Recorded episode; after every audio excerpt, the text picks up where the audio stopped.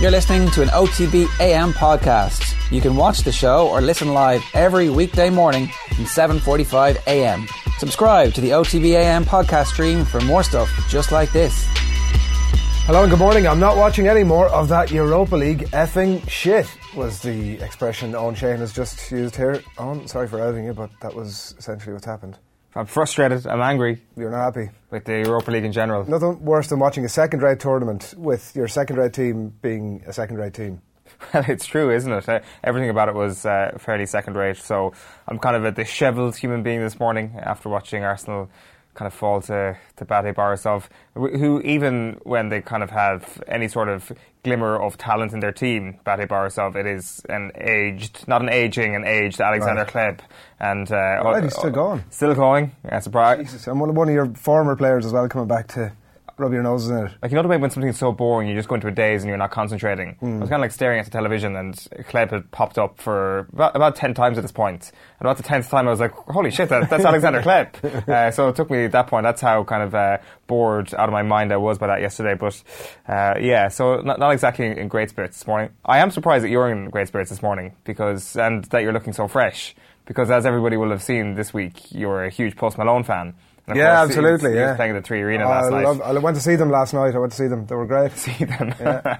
uh, how was he? Uh, they were great now, yeah. There's sort of like it's four four piece instrumental, and there was a lot of people there that were of similar mind to myself, just you know, really keen to see Post Malone play the the back catalogue, and They shut up um, and play the hits post. That was pretty much it. Yeah, I think he's only really got the hits, so it's um, there's nothing else that he can, he can uh, dip into. No, I didn't go and see Post Malone. No, I didn't. Be, Um, you've become a fan. His tickets are on sale this morning for a summer gig.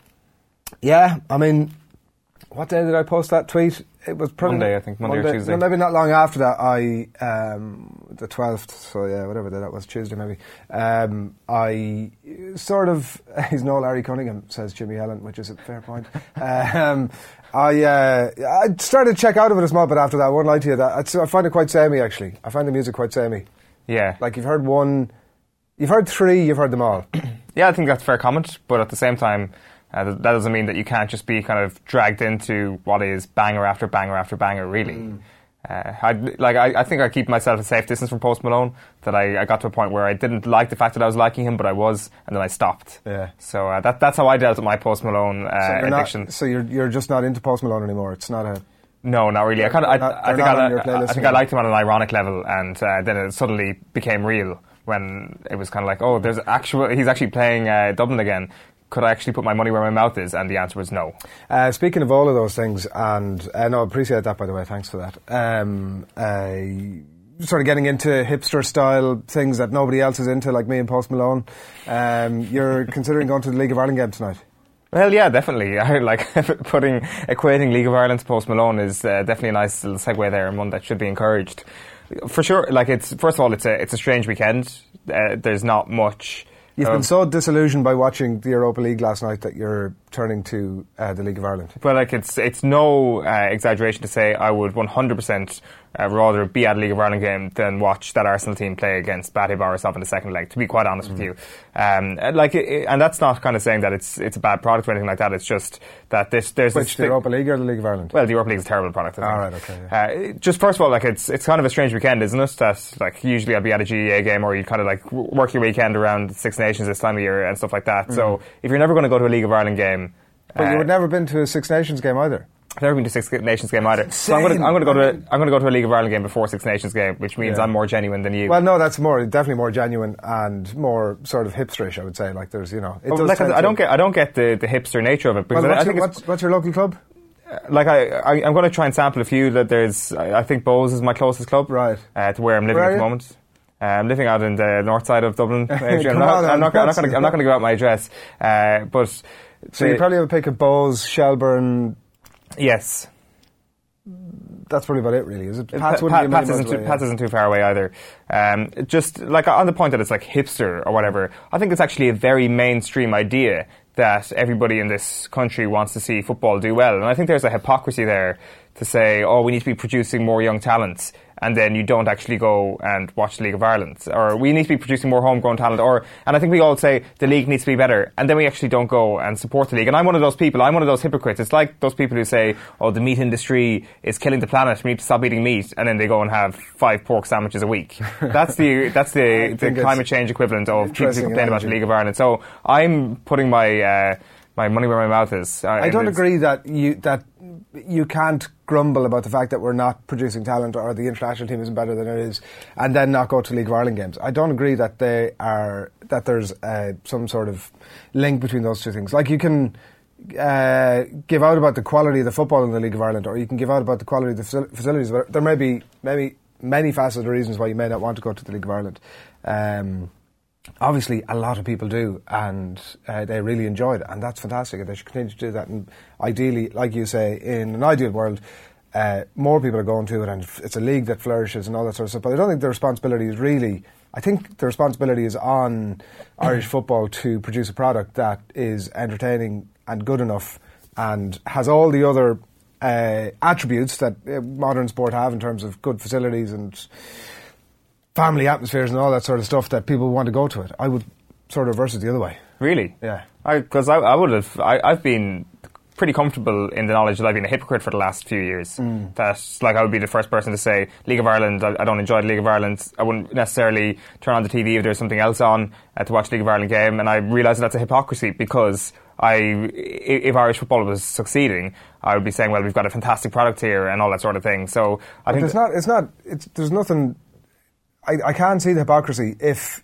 the, if you, you what you're saying is you haven't watched the product in any great detail over the last number of years because mm. you didn't feel the product was a high enough quality. So there's nothing, there's no hypocrisy there. You should feel I bad actually, about. I actually haven't been to see it close up, if you know what I mean. I'm, I'm prejudging it, really. Having watched some games on the TV. Exactly, and I, I think watching something on television is a vastly different experience to being there, particularly when it comes to football, right? Like, uh, I think when it comes to football and when it comes to Gaelic football and to a certain extent hurling, I think go to a game before you actually make a judgment on it. I think when it comes to something like rugby, I think fair enough, there are certain technical elements that you need a commentator to help you out with. But I think there's no question that being at the stadium is a far more, is a far better experience. Mm. And like, especially when it comes to, to the League of Ireland, people who go to games all the time say, come and sample the atmosphere. Yeah, yeah, yeah. And actually just make, make your decision on it after you've actually been. So that's my new season resolution, I guess you could say. And like you, you, you, you, know what on Vogue things are, like you, you and Post Malone and all that sort of thing. Yeah. Like you never know what you're going to see at a League of Ireland game. Like you don't, you don't know who the next Matt Doherty is going to be, for example. You don't know who the next Seamus Coleman is going to be. You don't know when you stumble upon thing. And to be honest with you, if you're going to call me a hipster, well, I'm going to be pretty happy with myself in a few years if I end up spotting the next Matt Doherty at one of these games. you and a few thousand other people. But exactly, um, the, the less the better. I spotted that guy I mean, um, I would consider myself to be a loosely lapsed League of Ireland fan. What happened that you that bracket that I'm in? Well, I so grew up in a town that was very much a football town that had a tremendously successful football team when I was a kid in the 80s were winning leagues and it was a really uh, attractive from a football and atmosphere. The facilities were awful, like some of the worst that I've ever been at. And they've since Athlone Town uh, closed that ground and moved to another ground, um, which is which is a far cleaner uh, thing and all that sort of stuff. But unfortunately, the football is going in the opposite direction. Um, and like it was a thing to be at, and all my mates were going to it, and the quality of the football was really good, and um, you know, you could smell the dressing room. Like there was a lot of reasons to go to this thing beyond. I wasn't. I was never. I, as a kid, was never going to go. My dad was never going to go. Bring me to watch the football on the basis of us helping to improve Irish football. Yeah, we were going because it was a great atmosphere and the football was good. Yeah, it certainly seems that way, and that obviously has kind of lapsed over the years from your perspective. Like the, the other thing that I was just saying, it's a very basic thing. It's been spoken about all the time. It's just Friday nights are such a big plus the the fact that it doesn't really clash with many things usually uh, on a Friday night, and it's it's just a perfect day for any sort of sport. I always say that, like I, I know, kind of people's jobs and all that get in the way of the GAA ever doing anything like that. But it's a fantastic evening for a game. Like mm. I mean, Bohs against Finn Harps tonight in in uh, Dalymount. I mean, you could do a lot worse with your weekend than, than than pay fifteen quid to go and watch that. Are you at the point where like you need to pick a club now? Is that sort of you?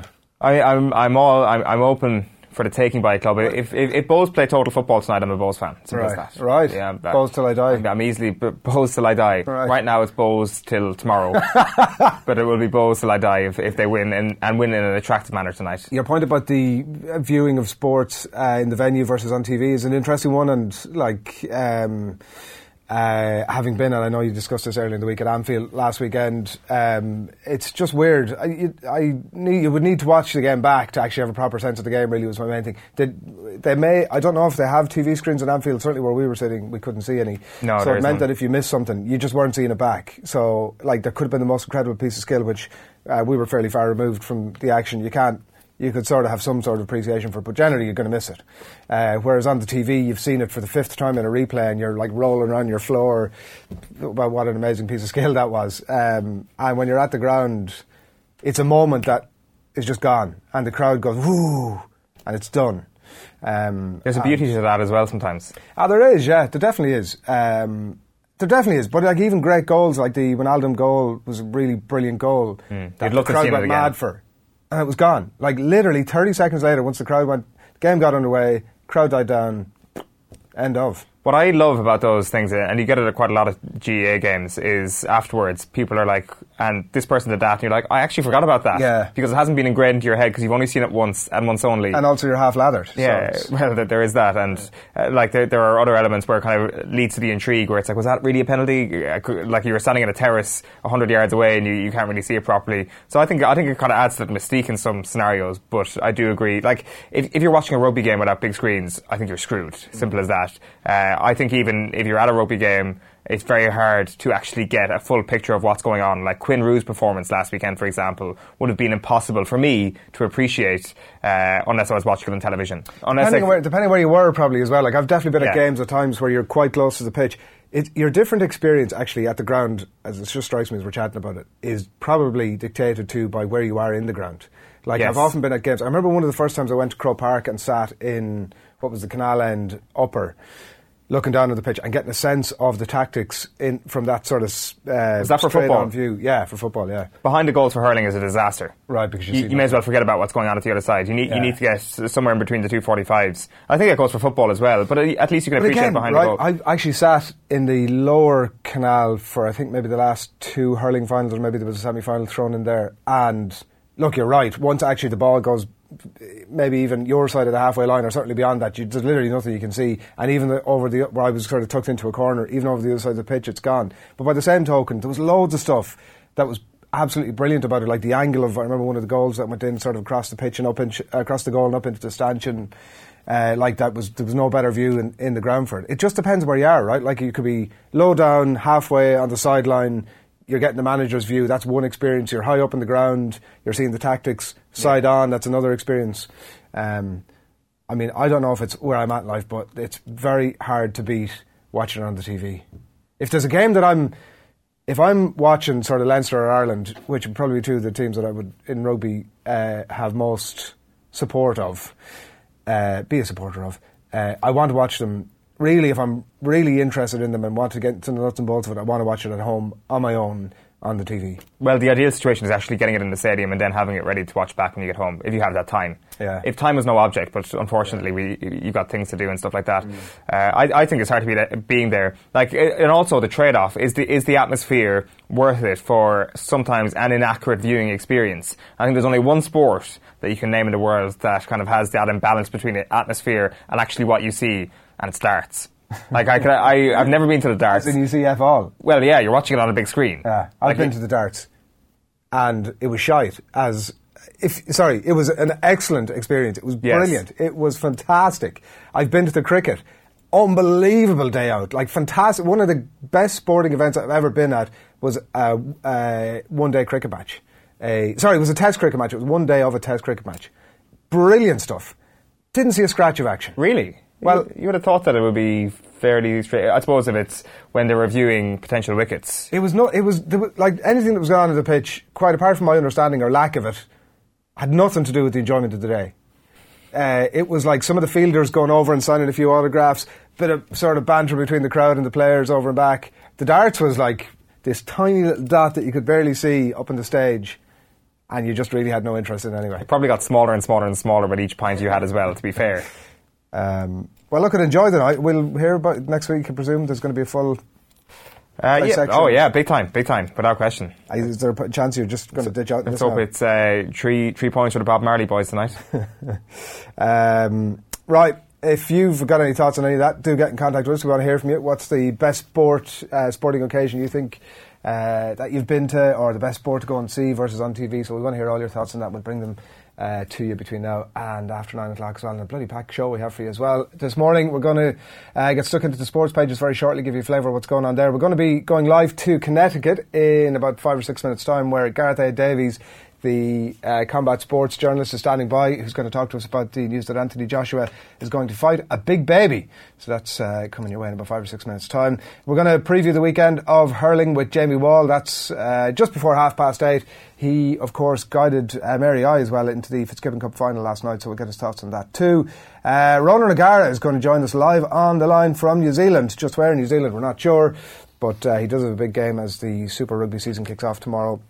He's been busy prepping and uh, will be busy tomorrow coaching and that. So, going to get uh, Ron's thoughts for you at about a quarter to nine. Alan Quinlan in the studio as well. Uh, and Joanne O'Riordan, the activist and journalist, is going to join us uh, just after nine o'clock on the back of a piece, uh, an opinion piece that she had written in the papers yesterday in relation to her thoughts about the uh, award scheme that we spoke about on the show last week. So just interested to flesh that out with Joanna a little bit more. That's coming your way after nine o'clock. So it's a pretty packed show, as you can uh, tell, and we're going to uh, chat to you about all of that stuff uh, over the course of the day. So get in contact with us. Don't be shy with your comments. We want to hear from you between now and uh, quarter past, half past nine, a quarter to ten, or ten o'clock, or whatever time it is that we eventually decide that we're going to leave you.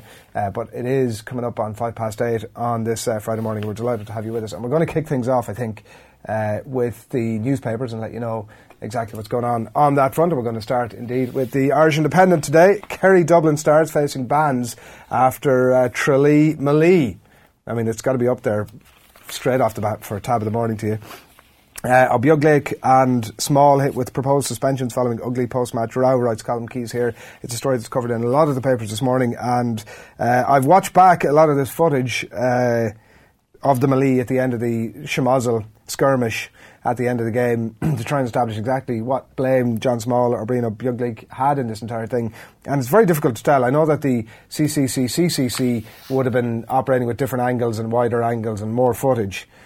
It's very difficult to tell who's actually at blame for this thing. Well, it's very hard to play to pick uh, somebody to blame from what we actually saw on RTE slash Eir last weekend. So the director clearly had a shot of what was going on and then cut to it after a, a moment or two. So you actually miss the vital moment of what started. So we can't see it, but there was a camera on that, you'd mm. assume, or even just the overhanging camera that, that kind of goes behind the goals would have some view of what actually sparked this whole thing. So you have to trust that they've got the two correct parties there. I can't really say. I haven't even watched the game back yet, and I kind of missed the start of it as well, being there live. But certainly, just watching that incident back this morning, you can't tell from, from your armchair what happened there. But you'd like to think that the CCCC have actually got the original raw camera footage from that particular camera or cameras and uh, have, have come up to, with the correct decision. So John Small has obviously got a two-game ban because it's second infraction in the space of 48 weeks. Brian Ó Beaglaoich, it's his first infraction, so he's going to miss one game, which is uh, the Galway game. It was some sort of an attempted kick. It seems like one of the papers has this morning that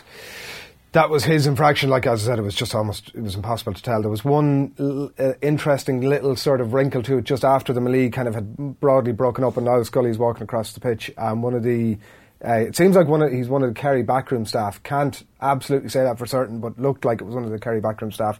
Was kind of walking through a bunch of people and sort of had walked around the corner and sort of brushed shoulders with Scully, who took uh, exception to this and pushes the guy back. And there's a little bit of over and back about it.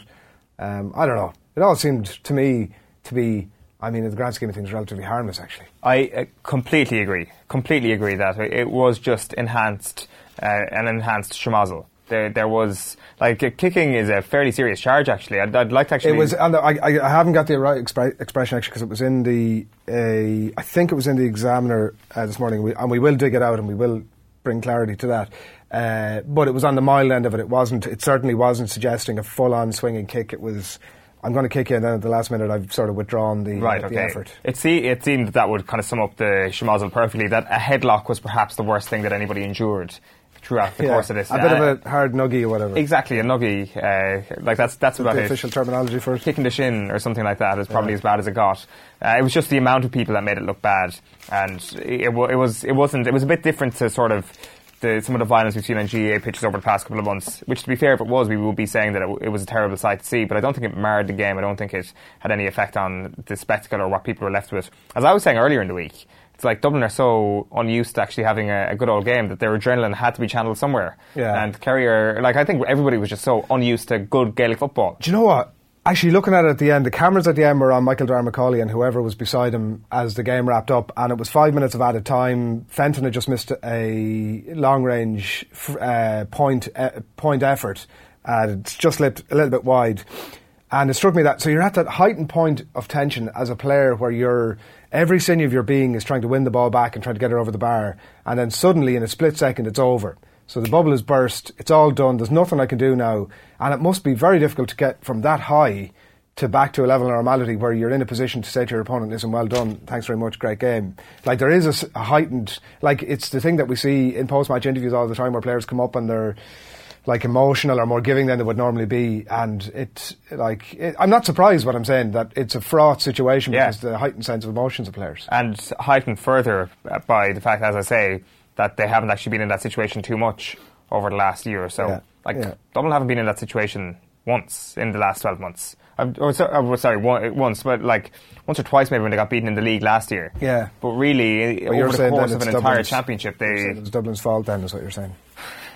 Not at all. It's all du- Dublin, Like, Dublin to blame here. They, they basically had 10 minutes to cool down at the end of each championship game they played last year. And I know they'll say that they kept the, the foot to the pedal for all of those games. Ah, yeah, but you just But don't. really, that Galway It's not. It's not the same. Look, no matter what you say, it isn't the same dynamic as trying to get a point in the last play no, of the game. for sure. And also in kind of a cauldron where their fans are at best finding parity, let alone overpowering the opposition fans, and the noise is kind of against you. Like the, everything we're talking about here, by the way, is just such a great moment for Dublin. Mm-hmm. As in, this is the thing that's going to kick them on further. That uh, a, a beast, the beast has not been created. The beast is already there, but the beast is being poked a small bit. Well, I mean, I think you're also poking the beast. like, well, I'm not really. I'm just kind of giving facts here, to be honest. I think, as I say, the, the beast is there already. For kicking with minimal force, uh, John Fogarty and Michael Moynihan reporting. Uh, um, I've never actually heard that charge handed out before, kicking with minimal force. So was it like a little toe poke? I kind of think it was like, oh, I'm going to kick Side you foot. right in the thigh, and then at the last second, no, it's not better that because I'm going to get a ban. I'm going to get banned for it. Maybe a Dublin man was holding onto his foot and he just shook him off. Kicking with minimal force? Uh, that is the Irish Independent this morning. Also, uh, shot there of Aaron Gillane, who shot the lights out by all accounts in Ennis last night in the Fitzgibbon Cup for Mary I's. They went into the through to the final at NUIG's expense, one twelve. Uh, Aaron Gillane scored, and he's there with his manager Jamie Wall after the game last night. Uh, cost of United sackings since Fergie exit reaches 38 million euro. Uh, writes Chris Bascombe here as well. Um, I mean, the vast majority of that money has gone to uh, Jose Mourinho. He, of that, uh, in the euro sense, has picked up 22 million of that 38. Like, other than that, that's the kind of figure that really jumps out. Mourinho gets 22 million of 38. Actually, the other payoffs post Fergie, kind of reasonable enough. Like, it's 16 million over actually what turns out to be, I mean, it must be at least four managers Yeah. in, uh, on top, uh, maybe five including Mourinho. Um, it's not actually what I'm saying is 16 million over that number of managers is not a huge amount of money. It's, Sorry, this is everyone posts. Post so you're, yeah. you're including Giggs, you're including Moyes, you're including Van Gaal. I don't know what Giggs have been paid off. Probably But not. it's only two really then in, in Moyes and yeah, that's Van Gaal. actually. Yeah. Prior to, prior to Jose. It's a massive amount of money. Eight I- million. Eight, they, so they get eight million each, and I mean, uh, yeah, broadly, and Mourinho gets 22 million quid. it's it's remarkable. Like uh, George Mendes has clearly brokered an incredible deal for him there when he put pen to paper for Manchester United. I guess from from a United perspective, they may never have thought that they would have been in that situation of sacking him at that point. But then again, he did put down two seasons. I don't know. It's uh, Well, yeah. I, do you know what? is it rewarding. Is this like the biggest rewarding of failure that well, we've seen? he's uh, what was the expression about Wenger? Uh, an expert in, in failure. I mean, I, you could class him as an expert in failure given the amount of money he's made out of it. But uh, like the more, some of the pieces that even that I've uh, listened to of Mourinho in his final days as United manager that I've happened to hear over the last few days, you almost start to think that he was trying to actually get them to sack him. To get 22 million euros, you're saying that Jose Mourinho would actually want that money? I, I, we, we surely can't be saying that Jose Mourinho was trying to get himself sacked for that sort of money. Uh, the Irish Examiner this morning, seasoned campaigner, uh, because I'm nearing the end, everything is more intense, says the uh, Cork player uh, Bennett here. This is uh, Liam Mackey who's writing. There's a pretty extensive League of Ireland preview uh, in the Irish Examiner this morning, and a very long uh, piece here with Alan Bennett. 37 year old, that's the Irish Examiner this morning, and also uh, Ronan O'Gara's thoughts ahead of his return to Super Rugby this weekend. Uh, we'll be picking those up with him um, in a little bit. Alan Quinn will be joining us in studio as well for all of that. That's the uh, Irish Examiner this morning. The Times Ireland edition Mourinho gets 15 million payoff as the headline there. Chelsea back on track as Arsenal stuttered as the photograph from last night's Europa League action. Um, Warnock's son under scrutiny is another story here. Cardiff City accused of breaching FA rules regarding uh, intermediaries because of their extensive use of an agency who employed James Warnock, who's son of the club's manager Neil Warnock. Um, is that piece there? You do hear that from time to time. Alex Ferguson was another one who was in that boat at one stage of his career, who I think successfully uh, defended um, any allegations of wrongdoing against him and his son as well. Um, and Iain Henderson looks to be back in for the Irish rugby team as well as the other story there. Finally, for me, for the minute, it's the Irish Times. Badly needed victory eases the pressure on Sarri and Chelsea. I mean, does it really? Uh, Chelsea winning 2 1 at Malmo last night. Does it really ease the pressure on them? In a lot of ways, you kind of think that it does. I'd say Roman Abramovich doesn't know what the Europa League We've is. just, well, exactly. We've just been describing this tournament as a bit of a secondary tournament. Um, I can't imagine Chelsea or their fans are overly enamoured about it one way or the other. Celtic beaten 2 0 uh, at home uh, against Valencia, so it's off to the Mestalla for the return leg, and they're 2 0 down. And uh, Arsenal slipped with Lacazette denied goal and sent off. That's the uh, Irish Times this morning.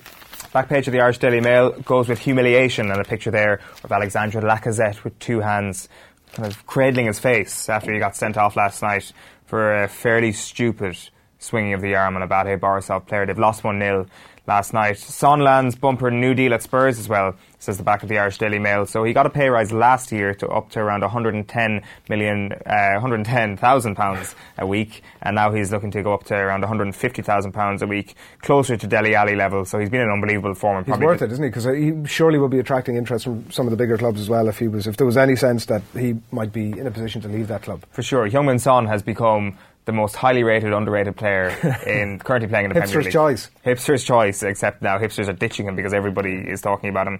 Also, an interesting one here by Philip Lanigan on the back of the Irish Daily Mail. Uh, Corofin denies spying on ri- rivals Gweedore. So Kevin Cassidy's been stirring the pot this week. He says we came to Dublin to play St Brigid's in a challenge match, and they had two or three cameras there filming the game. They have everything tied down. That's why they're at the top because they leave nothing to chance. But then the Corofin chairman has come out to deny this. Michael Ryder has said any neutral is entitled to go to a match, but we had no one picked to go there. We didn't even know they were playing. We heard about it after, all right, but no, we don't go there. So no spying going on. Uh, so Gweedore not falling victim to Marcelo Bielsa-esque tactics. It wasn't just even one camera; it was like three, a three-camera setup. There's nothing subtle about that. just a, a vision mixer there, uh, like mi- mixing everything from a from a Corofin perspective is what they had. Like at least um, Gweedore kind of know what it's like because of course Donegal are, are experts in the old spying game. it always comes back to the little bit of a Kerry angle well, you know, it, it, it didn't work out for them in the end, did it? tree that's been since chopped down. In case anybody missed that when we spoke And about it a burnt. couple of weeks ago. Will, the, will a week go by where we won't mention Donegal spying No. on Kerry? I don't think so. No, every week. Every Long may it last. If you can, if you can make it happen every day, that'd be my ideal situation. Back page of the Herald is small worry for Jim, Dubstar, and Kerry player hit with bans from Ali in Tralee. I've also gone with the rhyming slang there. Um, like the John Small thing, like they say, small worry for Jim. Like it, it is a bit of a worry, Ju- just a little bit of a worry because. From my mind, John Small was playing really well last Saturday night, flying. And I think when you're in that position where a lot of players are coming back from pre-season, everybody who's hit the ground running is vitally important. And you look at someone like James McCarthy as well, in the, the same sort of realm as John Small, as somebody who's hit this league in very, mm. very good form. They play Mayo next. If they get beaten by Mayo, it's it's kind of curtains on their league final preparations, or on their league final hopes, I should say. Because I would say that Jim Gavin probably wants another crack at the league final, does he? Ah, I'd If say you give him the wants it, yeah. Um, they could be relegated. I'm not saying relegation. I'm I'm still very much keeping Dublin in the league final picture here. Right. Because they are Dublin, and there's every chance they just go and win the rest of their games. Yeah, we'll see. If they win the rest of their games, they probably make the league final. Yeah, I mean, they surely will. But um, Because Kerry and Mayo will slip up uh, at further. any word on. Cluxton? Cluxton, it hasn't been said yet, but you presume he's going to come back very shortly. I, I just don't know what the situation is with, with Stephen Cluxton. Just hasn't played yet. just hasn't played yet, is right. Uh, back page of the Mirror is the price of failure. Mourinho pocketed £15 million payoff from United despite being axed as season fell apart. And the back of the Star shows Brendan Rodgers and Scott Brown. Boys facing Europa exit. They were beaten 2 0 by Valencia at home last night. And you've also got that uh, Kerry and Dublin story banned. Small and Ó Beaglaoich facing suspension. And you've also got that Jose story. Plenty of League of Ireland preview as well. A 12 page pullout in the Irish Daily Star this morning. Back of the Sun then is Red Mist. Pog thumped Locker in rage at sending off, and Ole gave Stars the hairdryer over Europa over Euro flop, I should say. It's an exclusive by Neil Custis and Richard Moriarty in the Sun this morning. An angry dressing room apparently after the Paris Saint Germain defeat. Pogba punched the locker. Ole Gunnar Solskjaer shouted at his players. Incredible scenes from a, a defeated dressing room. And JT help enough for Rice. So this is another exclusive. Declan Rice chose to play for England after seeking out the advice of John Terry. Uh, West Ham star turned his back on Ireland and asked FIFA uh, let him sw- switch, etc., etc. And the key to the move uh, was John Terry. I'm trying to find the actual quote here. Um, and if I pay, turn to page 48, I'm sure I'll be able to stumble upon uh, a quote. But actually, there isn't any quotes about this, but I'm sure John Terry did have a word with him. Uh, a vital character, perhaps, in how Declan Rice views uh, modern uh, English centre backs, because of course he is one of them now, isn't he? He's, a, he's an English centre back. It, it kind of feels hard to actually say that at this point. Declan Rice is of that ilk. So. Yeah, I d it's the John Terry friendship is something that's been spoken of for a while, and uh, I certainly at some point or another I remember reading something that I thought, oh, they're not actually. There's not a friendship here. It's just that they are some. They've been they're acquainted with each other, and there's some infrequent contact. But I mean, we were always onto a bit of a loser. To be fair, if he was going to ring John Terry and say, "What should I do, pal?" weren't we? Yeah. Do you know what? Do you know what, Declan? Best thing for you, I think, would be to declare for the Republic of Ireland. Could have rang Richard Dunne as well. Unlikely. Uh, Back page of the Racing Post is aiming high. Watford can stay on course for first final since 1984. They're up against Queen Park Rangers tonight. Queens Park Rangers tonight in the FA Cup. It kicks off at 7:45. And the back page of the Guardian then finally is a picture of Olivier Giroud and Ross Barkley as they won in the Europa League last night. Uh, Europa gain and pain then uh, is the headline beside that because they talk about Arsenal getting beaten in uh, Belarus to Bate Borisov and the 20 million pound farewell as well across most of the back pages today. Jose Mourinho is a rich man. All right, we're going to talk uh, boxing with Gareth A. Davies in just a little bit. He's going to join us on the line from Connecticut uh, to discuss the news that Anthony Joshua is going to fight a big baby in Madison Square Garden in uh, June. And it's a big baby who wears a bloody big nappy. Have you seen this guy? Yes. Uh, like he, he's obviously been doing the rounds for a while. You, he always going to be on the radar for one of these guys. Yeah. But if you told me 12 months ago that Anthony Joshua was going to be the person who'd step up and fight him, I would actually kind of be Isn't- a little bit surprised. Isn't it like almost, we'll discuss with Gareth, but it feels like actually that's exactly where Anthony Joshua's at. Unfortunately, so fr- from his perspective, I, I don't think it's been a very good six, seven, eight months for Anthony Joshua, despite the fact that he's still got that pristine record going. Yeah. Like there, there is, like I'm not saying he's anywhere close to the level of padding his record at this point, Yeah. but there is uh, a point where you're sitting tight for a little bit too long. Now there has been some suggestion, and granted, this is from uh, Tyson Fury, that uh, the Eddie Hearn camp were pretty tough to negotiate with. Uh, from a Deontay Wilder perspective last year, because we thought that that fight might have happened, and then Deontay Wilder's camp were like, "Nah, we're, we're not having whatever terms you wanted." And then the Wilder fight, the Wilder camp decided to go with Tyson Fury instead. Now, granted, that information comes from Tyson Fury, so it, it was in his interest to say that. But still, there, there are things coming out, there are things being said, and the, the idea that this Wembley fight is now not happening in April, it seems, is a is a pretty big blow because. Like you, you kind of look at the atmosphere in Wembley, and you're like, "Geez, that'd be a good thing to." 90,000 people. Well, exactly, and I'm sure there was people before Christmas, boxing fans in the UK and in Ireland, who were thinking to themselves, "I'd love to go see Anthony Joshua in his pomp, and I'd love to go over to Wembley and watch him." There's a sport that you're probably better off being at than watching on TV. Yes. Because you get probably the best of both worlds. Like largely, they're not ninety thousand seater stadiums. Like even Madison Square Garden is nowhere near that. That mostly they're like even the biggest sort of UFC fights or boxing fights that are in Vegas. Actually, the live audience is pretty small, so it's pretty. Uh, you get wherever you are, you're going to get a pretty good view, and you've also got monster screens um, to see any of the sort of replays between rounds and stuff like that. So uh, there's a sport. Definitely better off being out than watching on TV. Have you been to a big fight night? Uh, I went to see Katie Taylor in London 2012. I don't know. Do you describe that as a big fight night? Great Um, atmosphere there. Been to the National Stadium for some fights.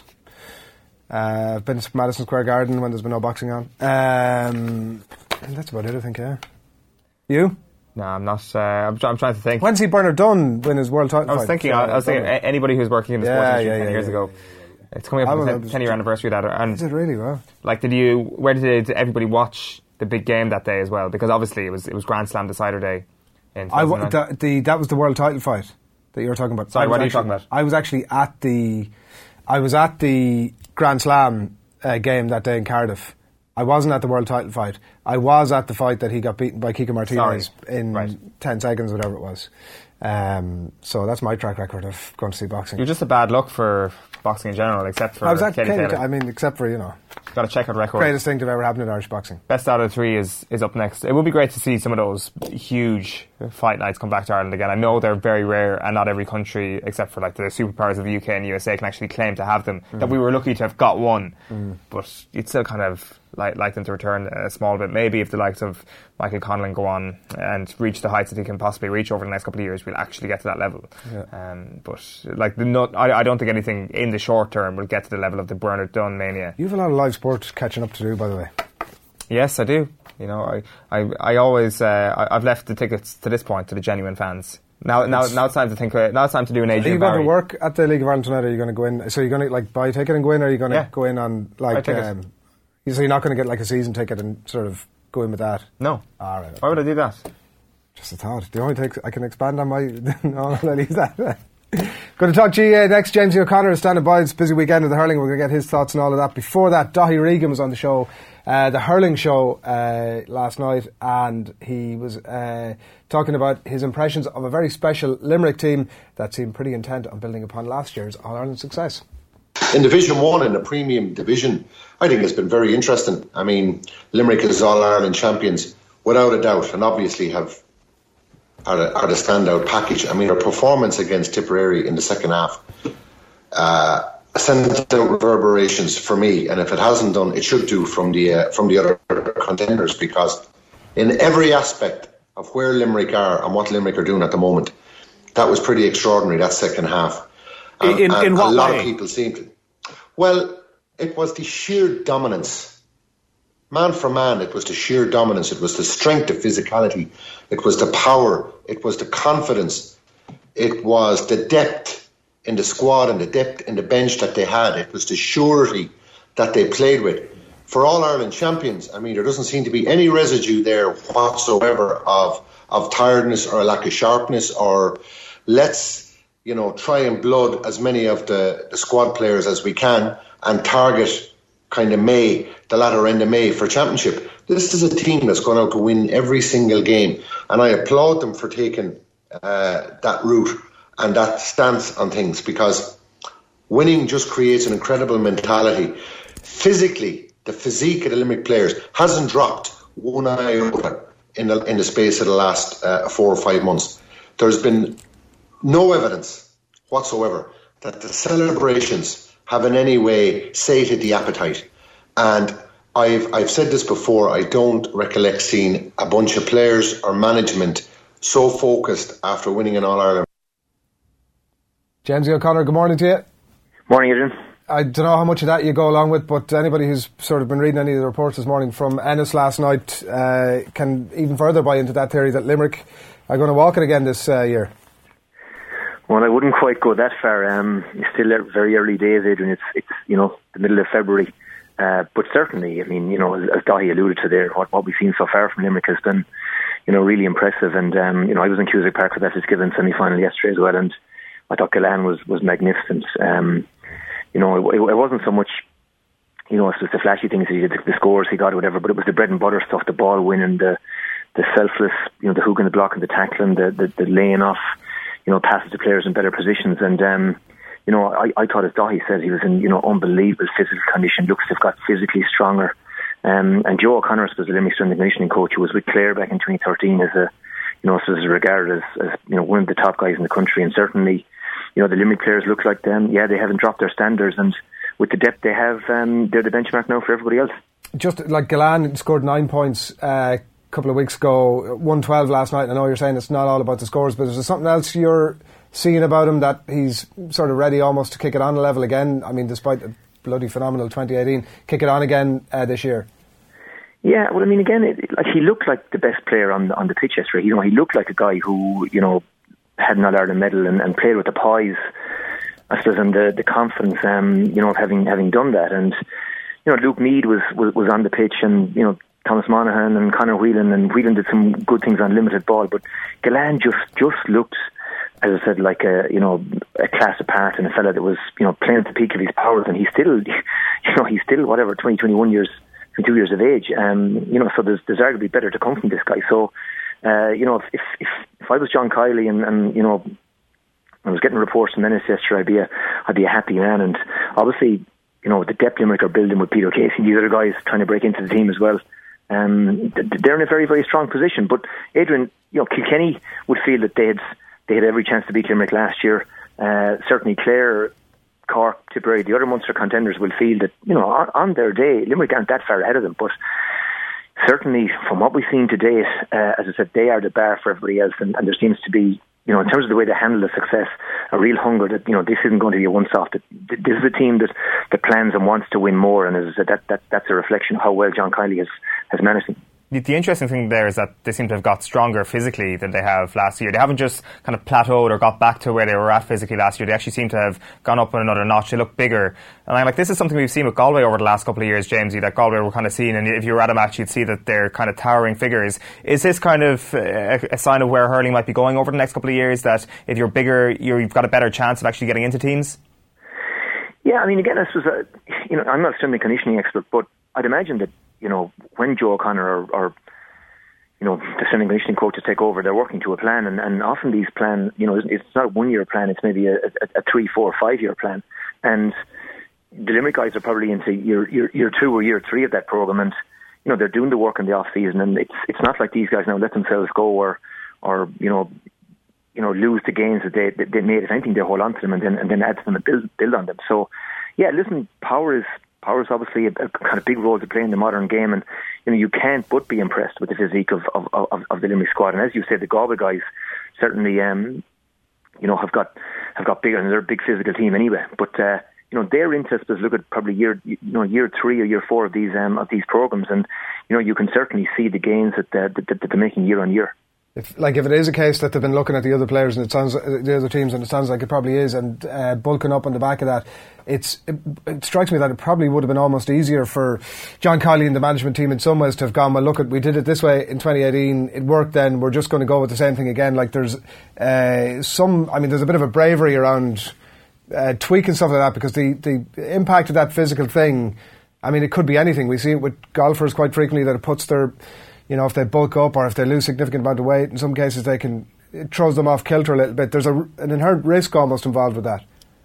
Yeah, but I don't necessarily think they're you know that they're bulking up or putting on muscle mass for the sake of it. I think it's it's probably as part of a, a part of a program. And these guys, a lot of them are, are, are young. They're, still they're still growing. They're still getting stronger. And you know, I think the big thing is it, it doesn't seem to have impacted or impinged in, in any way on their uh, on their hurling. And as I said, Gillane was you know, ripped yesterday. But I mean, certainly his touch, his um, you know, his strike, and everything about his game was was where you'd want it to be, and you know where you'd expect to see it um, come summer. I thought he was so sharp yesterday, but it was his ability to win his own possession. And you know, Kilkenny and, and Clare, I, I was at that game in Ennis obviously two weeks ago, and again, both sides impressed me again with their physical conditioning. I mean, you know, so I don't necessarily think that Limerick are, are miles ahead of everybody else in, in, in, in that department, but uh, you just they are the barristers, and they're maybe the ones that the, the, the focus is probably on.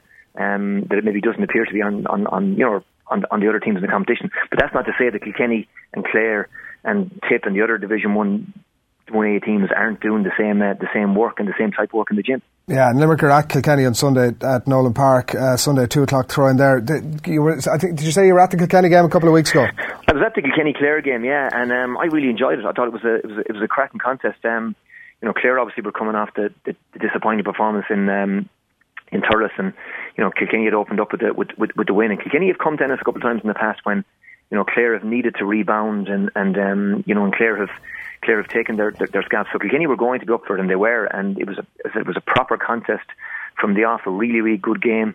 Um, and I thought Clare played really really well, and it was you know, a lot of positive things from them. Shane Golden was excellent in the middle of the field. Um, Conor Cleary played really well centre back. Some of the younger players did well. And, and at the same time, you know, Cody will, I think, have taken a lot of positives out of it as well because, okay, Clare maybe were, were five clear and then Kevin Kelly or four clear and Kevin Kelly got a, got a late goal that maybe, you know, obviously narrowed the, narrowed the gap. But, uh, you know, Huw Lawlor thought that a lot of good things at full back and that's a key position for, for them because Pádraig Walsh came on um, towards the end and, in, you know, in his favour, probably wing back position and, you know, automatically Kilkenny looked uh, looked stronger forward. And you know, Kilkenny were down quite a few players. Cillian Buckley didn't play. Obviously, the Ballyhale contingent weren't there. And, uh, and and I thought, okay, they didn't come away with the points, but I still thought there were a lot of positives for Kilkenny um, and obviously Clare to take away from that game. Yeah, that's obviously like a, a, key point you touched on there is the Huw Lawlor factor at full back for Kilkenny. Are, are, you seeing that this is going to be a concrete thing for Brian Cody going forward towards the summer? Because as you say, the knock-on effect of having uh, Pádraig Walsh out on the wing is humongous, uh, Jamesy, because this is the sort of thing that can actually change. This could be a four or five point swing if they manage to take this all the way through to the summer. It could, yeah, because you're you're robbing Peter to pay Paul, and and you know I don't think he's I think listen he's serviceable as a as, as a fullback, and you know he didn't let them down. And um, you know, in any of those games last last year, okay, Liam Rushe maybe caused him a couple of problems in the first game against uh, against Dublin, but in terms of what he gives them going forward, um, you know, wing back, especially, you know, with Buckley in that half back line as well, suddenly it's it's it's it's a platform. It's it's it's you know potentially a really dominant line, and um, you know, I, I think the only way he's going to find out about Huw Lawlor is to see him, um, you know, coming up against, you know, the Seamus Flanagans and the John Conlons and, and so on. And Conlon is this is as big a handful as anybody in the country. And, you know, okay, maybe Conlon had one or two moments, but I thought by and large, you know, the fullback acquitted himself quite well. And I think, as said, Cody will, will, will you know, see see what he's capable of in these games, and that's that's that's the best barometer in terms of you know whether whether he can cut it when it really when it really matters. And there were plenty of positives, um, you know, I think for Cody to take away, um, you know, from him and from some of the other performances that he saw in it. What sort of hurling is it from Kilkenny that you're looking at, Jamesy? Because they uh, it seemed as if I don't know if it's the conditions of the pitches or the time of the year or whatever, but they were playing a pretty sort of short, I mean, almost possession based game, uh, uh, maybe against Cork. What sort of what were you seeing from them? Yeah, listen again, just yeah, you know, go, going short when it's when it's on, keeping possession, and that's that's just the way the game has evolved now. That you know, there's one ball in the pitch, and, and teams are, are are low to give it a low to give it away, and like considering the players they have to they have to come back into it. Um, you know, and, and, and the first maybe choice players that they were they were missing. I still thought that they played a lot of good hurling. Their half forward line struggled a little bit in the second half. The Clare half back line got on top. Cleary was was excellent centre back, and Colin Malone had a really good game on the on the wing as well. And both those guys were dominant in the air. And you know, some of the Kilkenny supporters around me were, I just lamenting maybe um, you know the lack of ball winning ability in the in, in, in the half forward line. Um, so that might have been a, a maybe an area of area of concern. But yeah, look at just just trying to play that position game, trying to take the right option, and, and they got a lot of good scores. And as a Clare, you know, we're five clear, but it didn't feel like Clare were that were that comfortable. And Kelly's goal, obviously, from the the, the, the lead ball narrowed it, um, you know, right at the uh, right at the end. But it was a proper contest right the right the way through, and it was I, a game that I really enjoyed.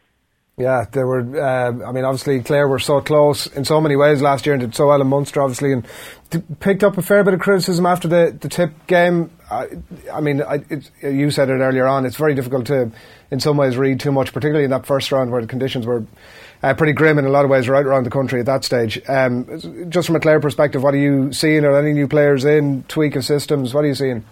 Yeah, well, Colin Gilfoyle, um, you know, had a very, very good Munster League campaign. Um, you know, again, he's a big physical player. He was playing for Mary I yesterday.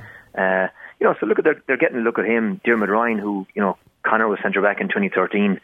You know, he's an exciting prospect. Um, you know, he played well, worked very, very hard at wing wing forward.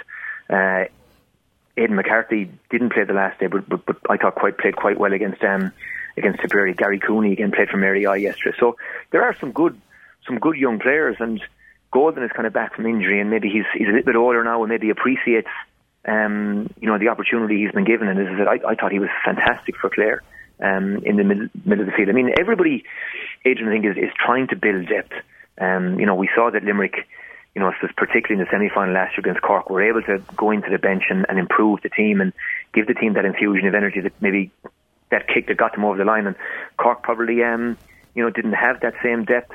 Uh, and that's I think what every team now is, is looking for. You know, can we find two or three two or three players that will, you know, can make the difference coming off the bench, and especially given the nature of the championship and how attritional it's going to be with the games in in in, in, close proximity, uh, you're going to need you know 18, 19, 20, 21 players, and I think that's that's the big thing for, for, for management now. You know, out of this league, can we you know can we solve maybe one or two problem positions? Fullback for Kilkenny been, been maybe one possible example, um, and find a couple of guys that you know have shown us that look at they're capable of living at this at this level. Yeah, it certainly seems that the league hasn't been affected too much by the lack of relegation. I think we were all worried that the league would just completely fade into irrelevance, Jamesy, but it's actually been pretty decent so far. And looking at all the fixtures this weekend, everything that's on TV, I'm certainly watching them. Yeah, um, you know, again, it's just, obviously the, the, the lack of you know the lack of relegation. Uh, you know, people thought that yes, and we made the assumption maybe that, that would maybe take the, the edge off it. That certainly wasn't apparent in Ennis. As I said, it was it was a proper contest, and you know Limerick and, and, and Tip um, the night before, um, you know, was exactly as you'd expect it to be as well.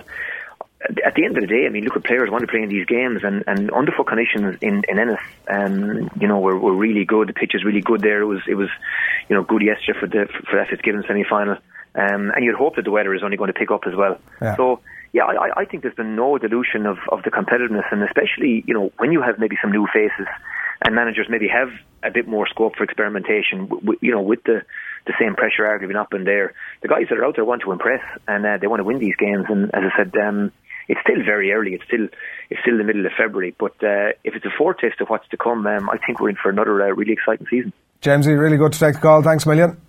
No problem, guys. Talk to you. Thanks a lot. James O'Connor on the line there. Uh, looking ahead to the weekends. Hurling, we're going to talk boxing, rugby, Ronan O'Gara on the way, Alan Quinlan standing by. Darren Cleary up next with all the latest in the world of live sport. Uh, but before that, Kevin Kilbane has been on the uh, airwaves of all varieties during the week. Only one real topic, obviously, at hand. It's the uh, what he calls farcical nature of a Declan Rice's international switch, and he says and a rule change is now an absolute necessity. I've been in there. And I can tell you now, every one of the players, when I was part of that squad, when you had a lad come in now, I'll, I'll, i might hang fire on that, were pissed off at it. Every single one of them that were in the squad. And I doubt it's changed. It's only, it's only eight years later. Mm. it hasn't changed. And if it has changed, I'd be, I'd be very, very surprised. Really, really surprised. That as soon as Declan Rice has turned down the chance to go and play alongside those players, that that he would be welcomed back 100% within that side because in the back of your mind you've got someone who was willing to jump ship. That's what it is, and he has jumped ship now. Thanks very much. On you go. I've, I've got no problem. everyone thinks there's no problem with, for, in my mind, for him declaring for England. I couldn't give a, I couldn't give a toss about that. I really couldn't. It's no issue to me that. But the problem being is that he has, as you say, used the shirt, auditioned for better things by by playing for us, and yeah, under 21s, I, I understand it to an extent, maybe at 18s, 19s, or whatever it would be. But when you're getting under, under 21 level, you know, you know, when, certainly when you get into senior level, it shouldn't even be. Uh, shouldn't, you shouldn't even be talked about. That's it. The rule has to change, simply has to change, in my mind, because it, it's, it's a farce.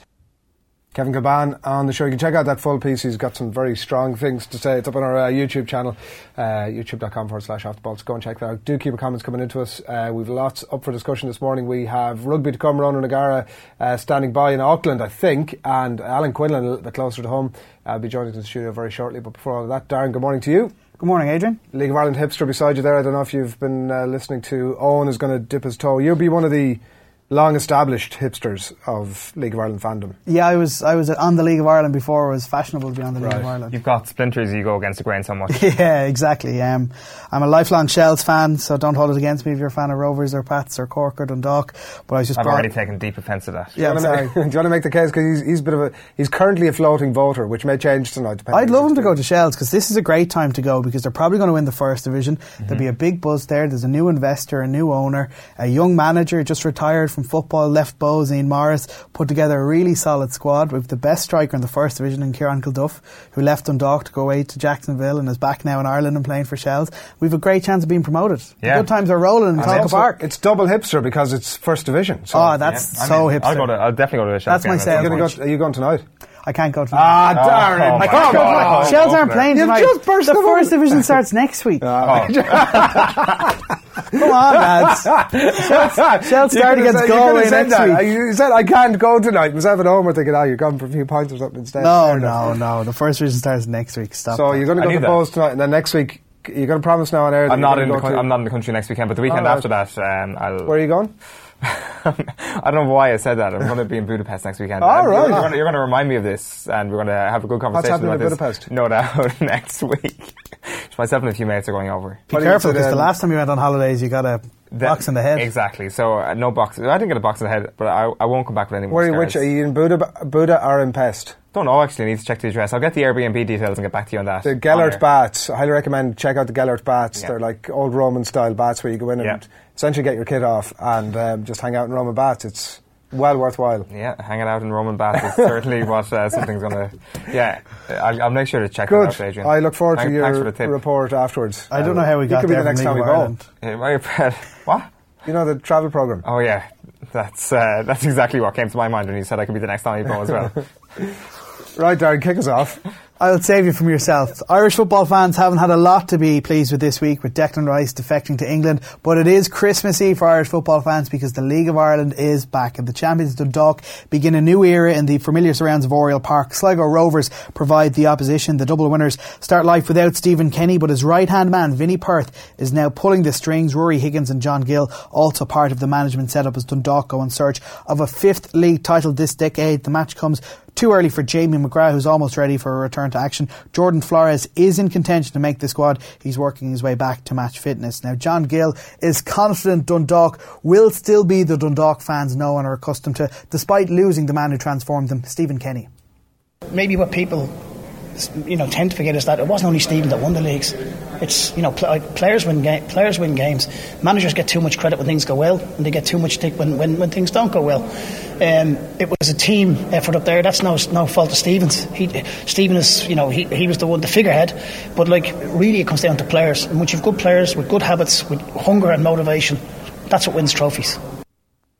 Now, St. Pat's aim to plot a path into Europe this season. That's the goal of their new manager, Harry Kenny. The Dubliner replaced Liam Buckley at Richmond Park. The opening night pits them against Cork City. Chris Forrester, one of the most gifted players ever to grace a League of Ireland pitch. He's back at Inchicore, and here's why. Um, it wasn't too difficult, if I'm honest with you. Um, I've been talking to Chris over the last number of one, months. Um, I've been keeping an eye on him. I've noticed he hadn't been playing with Aberdeen. He had a good season with Peterborough the um, season before that, but uh, when he went to Aberdeen, uh, he wasn't doing so well. So uh, I spoke to him on the phone a couple of times, and uh, it was difficult enough to get him out because Aberdeen didn't want to let him out. But uh, in the end, not that he forced his way out, he just wanted to come home and be happy again and start playing football, and we were delighted that he came our way. We saw in his previous spells with Pats and with Bohs how brilliant he can be as a player. You know, what is it about Chris Forrester that makes him so special? Ah, he's he's fantastic ability on the ball. He sees passes. He's a good dribbler of the ball. Uh, he's a technician. He's very very good, and uh, he's a great creator of chances. And uh, he's he's not a bad goal scorer himself. So, yeah, he's got he's got everything um, a footballer could have. And we're just trying to improve his fitness at the minute. Um, he hasn't had uh, too much game time at Aberdeen, so um, we're getting there with him. But we're delighted to have him. Now, Shamrock Rovers begin their quest to recapture the SSE Electricity League title tonight. The Hoops begin their campaign away to Waterford. Eoin has mentioned he's soon to be a League of Ireland fan, but he's not the most high profile person to buy into the League of Ireland. Dolly Parton, now a fan. There she is with some Shamrock Rovers players. She's a bigger League of Ireland Ah, fan yeah. than me, I think. Yep, that uh, is a cardboard cutout of Dolly Parton. They have partnered with Dolly Parton's Imagination Library, which works to gift books to young children across the world. And from today, they're making books available free to all children aged up to five years old in Dublin 24. Pictured there are uh, Dolly Parton's likeness in cardboard form, Aaron McEneff, Ronan Finn, and Daniel Carr. I legitimately thought that that was a real Dolly Parton, yeah, and me too. I just kind of was there accepting the fact, yeah, she was just there with Waterford players.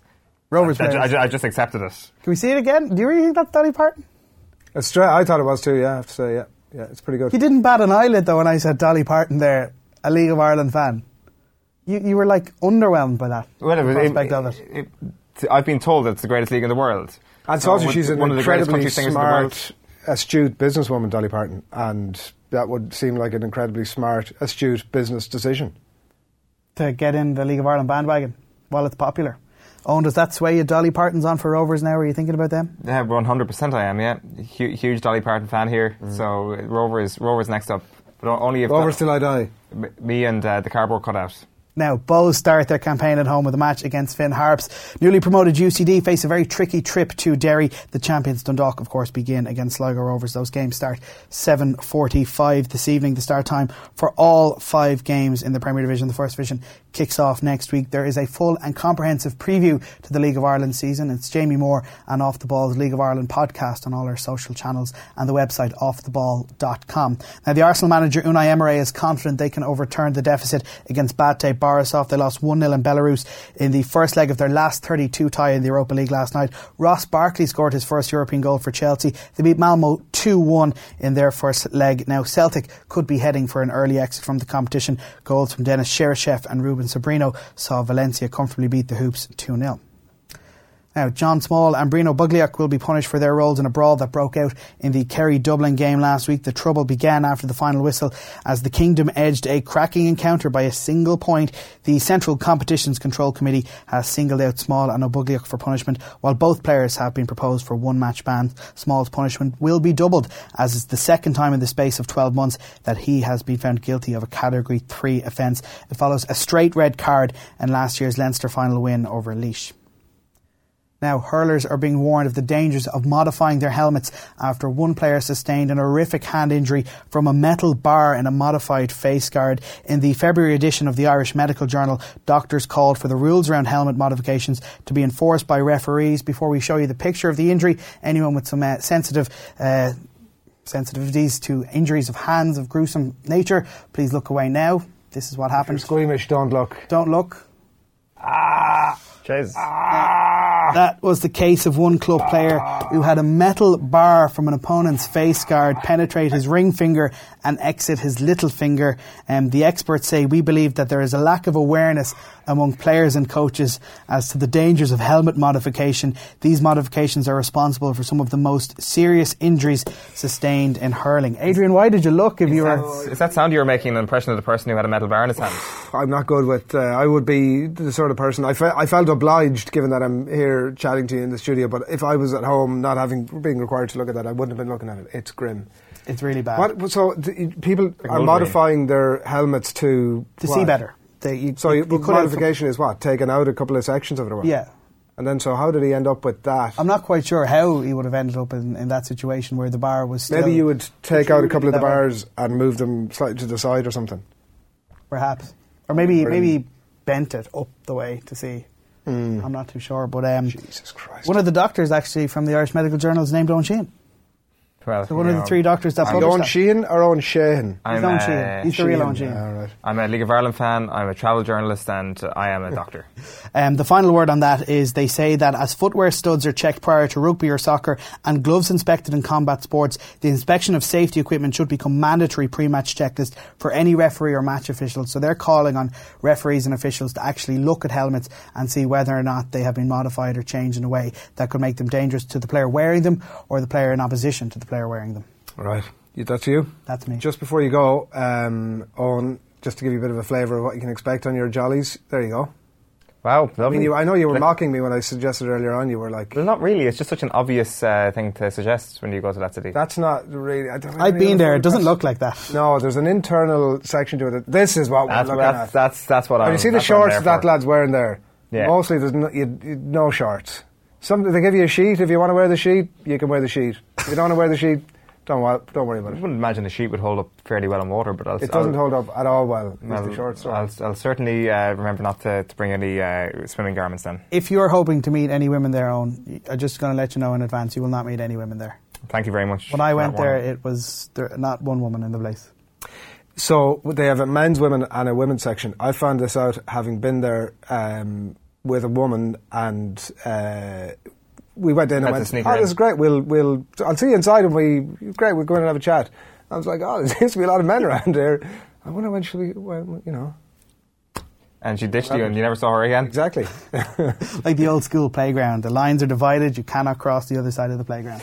Darren, thanks, William. Cheers, guys. Eoin, enjoy Budapest. um, sharing his frustration with I'm the still going to be here. Like, shambolic Declan Rice saga. Uh, Kevin Kilbane was, uh, I, I mean, there's endless clips of Kevin Kilbane this week speaking about Declan Rice, and here's another one. Uh, the issue affecting Irish soccer, uh, likened it to the issue affecting, uh, afflicting Irish soccer, uh, to that which is providing such astounding comfort to Irish rugby.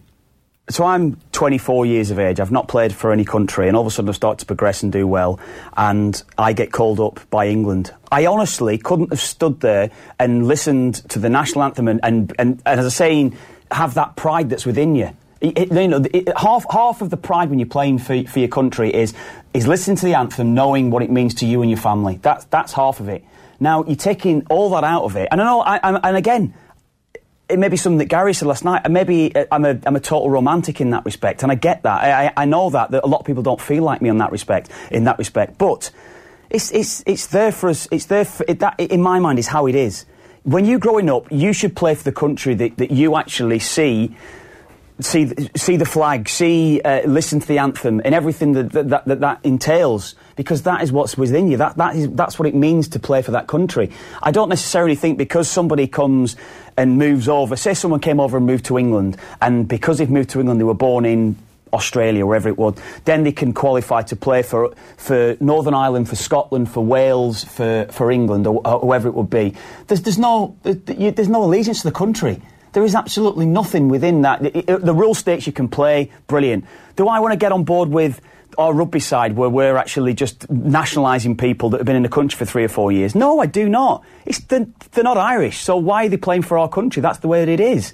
That's the way that I think. I can't change my mind on that. It's how I was brought up from a boy. So I, I don't know what you want me to say here. Yes, I understand that people have different opinions from me and people think differently from me. I'm not going to change my mind on it and and and get on board with that statement that Declan Rice has made that I'm a proud Englishman. I can't get on board with that because it's total rubbish. Kevin Kilbane, uh, as mentioned, some strong things to say in relation to the Declan uh, Rice uh, saga. Uh, that's not gone away, unfortunately. Uh, that's the way that is. Ronan O'Gara is going to join us very shortly. Alan Quinlan, good morning to you. Good morning, Adrian. Where are you at with Declan Rice? Um, are you? I well, mean, I, I tell you, there's a there's a tweet that PJ Gallagher put up. Um, if the lads want to find it, and I, re- I, I liked it, and it said something along the lines of. Um, I hope he poos in his pants for the next two years every time he plays. He's not wishing him well, is what you're saying. Yeah, I'm kind of I'm a, I'm a little bit like that. Um, it's a money move, and it's a. I hope Declan Rice shites his shorts every match for a year. Right, I didn't want to say that. I think it's unlikely, an unlikely wish to come true. Um, but I mean, the comparison's been made obviously with the. There's been a whole bunch of players that have it's a different scenario, but there's a whole bunch of players obviously that come into Ireland and assumed nationalisation at some yeah. point or another. And like the idea that, and I know Kevin has no time for this argument whatsoever, but that um, the idea of nationalism has changed now, and it takes on a whole bunch of different uh, guises. It, it takes on what's, what's best for me. Yeah. It's not. It's not what I feel and who I'm loyal to. It's what's and best for me. And that's the commonality between the CJ Standers and the Bundee Akis yeah. and the Declan Rices. So there's a perception that the, the, the CJ Stander and Bundee Aki and these guys came here specifically to play for Ireland, um, which I don't think they did. I think they came here with the opportunity as for Stander to to um, to play for Munster and change, and if it works out, and you know, he, I don't think initially they're saying I'm going there for three years. Is there not a um, quiet word from somebody saying, "Hey, listen, come in, and if everything goes according to plan"? Oh yeah, sure, sure. That that's part. The agent will be told that, and yeah. look, if you if you. Um, there is a bigger picture, and you'd be naive to think that there's not. And um, you know, you target certain positions over the years, and I think the RFU have done that very astutely. It's a long-winded, it's a long debate, and I respect the people's opinions on it, whether they think it's right or think it's wrong. Um, but I think the Declan Rice one is it's a career move, and it's not. He's a, he's 20 years of age. He's a kid. Mm. Um, he's still very young. It's his advisors and the people around him have kind of brought. Like as I said, if you if you if you belt out the national anthem, I just don't know how you can change and sing another national anthem. This has to happen. There has to be a cut-off point. I think at 18 or 19. If you get involved with a senior team, how you can play a senior friendly for one country and then go, well, by the way, I'm not going to play for him. There needs to be some change in that rule there that it cuts out this stuff in the future. But he's a loss to Ireland. But I think it's That's a, the thing. it's a most people are complete career move. disappointed By, yeah. Ronan O'Gara, d- I put you on the spot here. Do you have anything to offer on the Declan Rice saga, or will we move on? Move on, lads. It's a, The nation is told.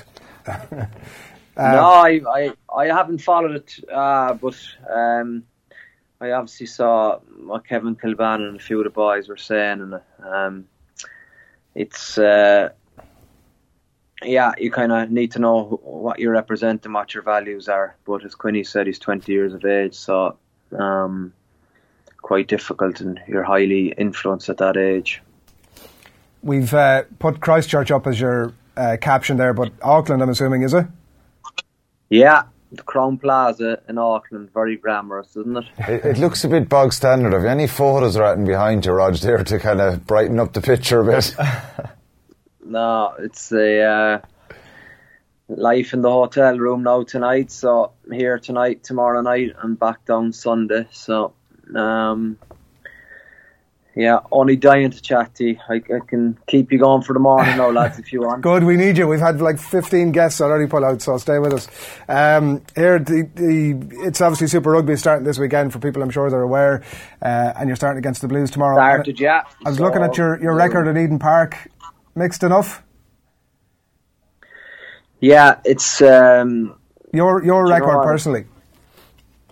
um, when when I used to play for Ireland. Yeah. Yeah, well, obviously I never beat them, so that would mean I'd have a poor record there, Adrian. You know. Well, you, had, one- you actually you had, you had, you had I, I mean I know you're having a dig at me and that's fair enough I, I'm, I'm okay with that You enjoy- did you- have one win at Eden Park Uh, with who? The Lions. no was that a big Yeah, I won. oh yeah no it was yeah it was wasn't it was it, or was it the Australia game I tell you, he had Yeah. a great. the he, Australia game? he had a very enjoyable time in 2002 there when I came on the field on the 58 minute in the second test against the All Blacks, and he he just came off the field and got replaced for David Humphreys and had a big grumpy head in him as he usually had. Um, but I went on the field and I landed back in the same seat 60 seconds later with him. And Jesus, it, it cheered you up no end, didn't it? It just made your whole night. You totally forgot about being withdrawn from the match yourself and you thought this was the best entertainment ever. I was back in the bench with you. That was a good night for No. you, wasn't it? Oh, sometimes you have to laugh, don't you? You well, that was it, yeah. I couldn't laugh at the time. with the punches. 2011, No, I know, but- 2011 against Australia Rog Yeah, I know, I know. No, there, it's a great, it's a great surface. It's a great um, stadium, actually. Um, so it's uh, yeah, it's Super Rugby started tonight. Uh, Highlanders down to fourteen men. I don't know. Did you see the red card? Um, No. Very uh, another highly uh, debatable decision, but obviously trying to make the game safe. You should have a look and see what you think. But um, um, red card and Highlanders down to 14 and they turned the game around and they beat the uh, Chiefs at, in Hamilton. So, um, yeah, one game on and there's an Aussie game now on at the minute. So the Rebels are playing the um, Brumbies. So it's full on now. Yeah. Super rugby. What's your uh, so? What's your week been like? You were obviously here last weekend, and then you're in transit, I presume, for most of the majority of it over there. What does your week involve? You're obviously been spoken about by some significant names in the game over the last number of years about your quality as a coach and what you're bringing to it. So tell us what that is. What my week was, or what, what my brief involves? Sorry. Your what your week was. So what's the? Oh, my week was so yeah. I left. Um, I left Virgin Media on uh, Sunday night, and I flew at eight o'clock after the France England game. I got to Christchurch at quarter to two. Got home quarter past two. Shower. Got up to the club for three o'clock. Um, Tuesday afternoon is kind of individual development opportunity for the boys in the club. So people kind of look at for they have a three hour period where they have a, an opportunity to progress an interest outside the game. So some people would do, um, you know, I mean, a course with police officers. Some people would do um, maybe financial management exams. Other people might um, see sports psychologists. So it's very varied, very individualized. That's what they do Tuesday afternoon. Wednesday was it's kind of um, an individual skills day. So the hookers would throw, the nines would do a bit of passing and box kicks. Whoever wants to kick, there's an optional kicking session. I joined in on that, and I was rusty. Very disappointed with my my um, my kick quality Wednesday afternoon, uh, and then Thursday is full on. It's a big day. It's it's in our time, when Quinny and myself stayed, the Tuesday was probably the big session, but Thursday is the is the big kind of. So in the morning is clarity and kind of walk clarity, and then Thursday afternoon is full on. Um, and are you working game on ga- game plan, Ronan? Sorry to cut across. Are you working on game plan then over the course of that, or where? How does your uh, brief this week fit in then to the sort of overall scheme of things for the game yeah. plan for tomorrow? Yeah, good question. Yeah, so basically, I would be um, just getting running lines or thoughts or positional shape on first phase attack. So every time we have a line out or a scrum, what are we hoping to achieve and why are we hoping to do it and what does that look like for for the backs? I wouldn't be kind of I wouldn't be in control of the uh, the forwards running lines. I'd be in control of the you know I mean everything about the backs basically. So where does that intersect between whatever the work the forwards coach is doing to get clean ball off a line out, for example, use that? Uh, so yeah, for so for example, we would kind of uh, start with uh, units. So units clarity would be the forwards doing their stuff, the backs doing their uh, detail, and then when we come together as a team, um, the attack coach would kind of take what we did in backs units and forwards units and put that together. Right. Um, and I presume you were, because I know you mentioned last week about when you were in with the lads, you were talking about the quality of that uh, Blues team. They've not had the easiest of, uh, well, a few years really. Um, you'll be take some heart, I'm sure, from the fact that Sonny Bill is on the bench, but few decent players in that back line. Yeah, there is. You expect that, you know. I think um, once you kind of get involved in coaching, I think you obviously um, uh, do a fair bit of analysis of the opposition, but you'd be surprised um, the the amount of um, I suppose time involved with your own team. That's that's what concerns me basically. There's 17 backs, only 10 of them get to tag out, so you have the kind of uh, management of the seven out of the group, and then the 10 that are going to represent the group at the weekend. So. Uh, so much focus is getting ourselves right. I, I find I put a lot of my I suppose time and effort into that because it's something you can measure and something you can control. Ronan, I know you've only been back down there for a couple of days, but what's your sense of what the New Zealand rugby fraternity think of the Six Nations? Do they watch it a lot? Have they been looking closely at Ireland and England's performances? Yeah, they did. Yeah, I think they were just. Uh, it's 30 degrees in New Zealand at the minute, so no one, I suppose, uh, understands, especially because all of the teams I played and when we went down there, it was um, always really, um, really cold and, and horrible conditions. So I suppose they just kind of are fascinated with the. I think in the Ireland England game they saw the players up close and they was uh, breathing fog coming out of their mouths. You know, so it was like, was it that cold? And I said, yeah, it was that cold. You know, um, but they were impressed by England. I think a lot of people were. Uh, I mean, just comments in terms of England were good. You know, England were good is what they were saying, and when when.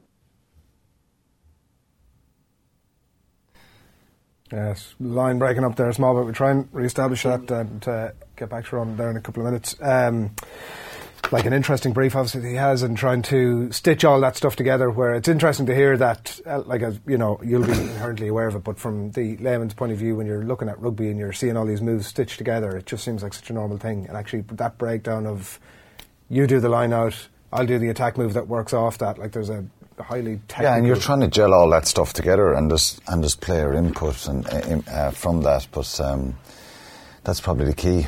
Get yeah. the get the week right. It's all about planning and being prepared as best you can, and that everyone knows their role.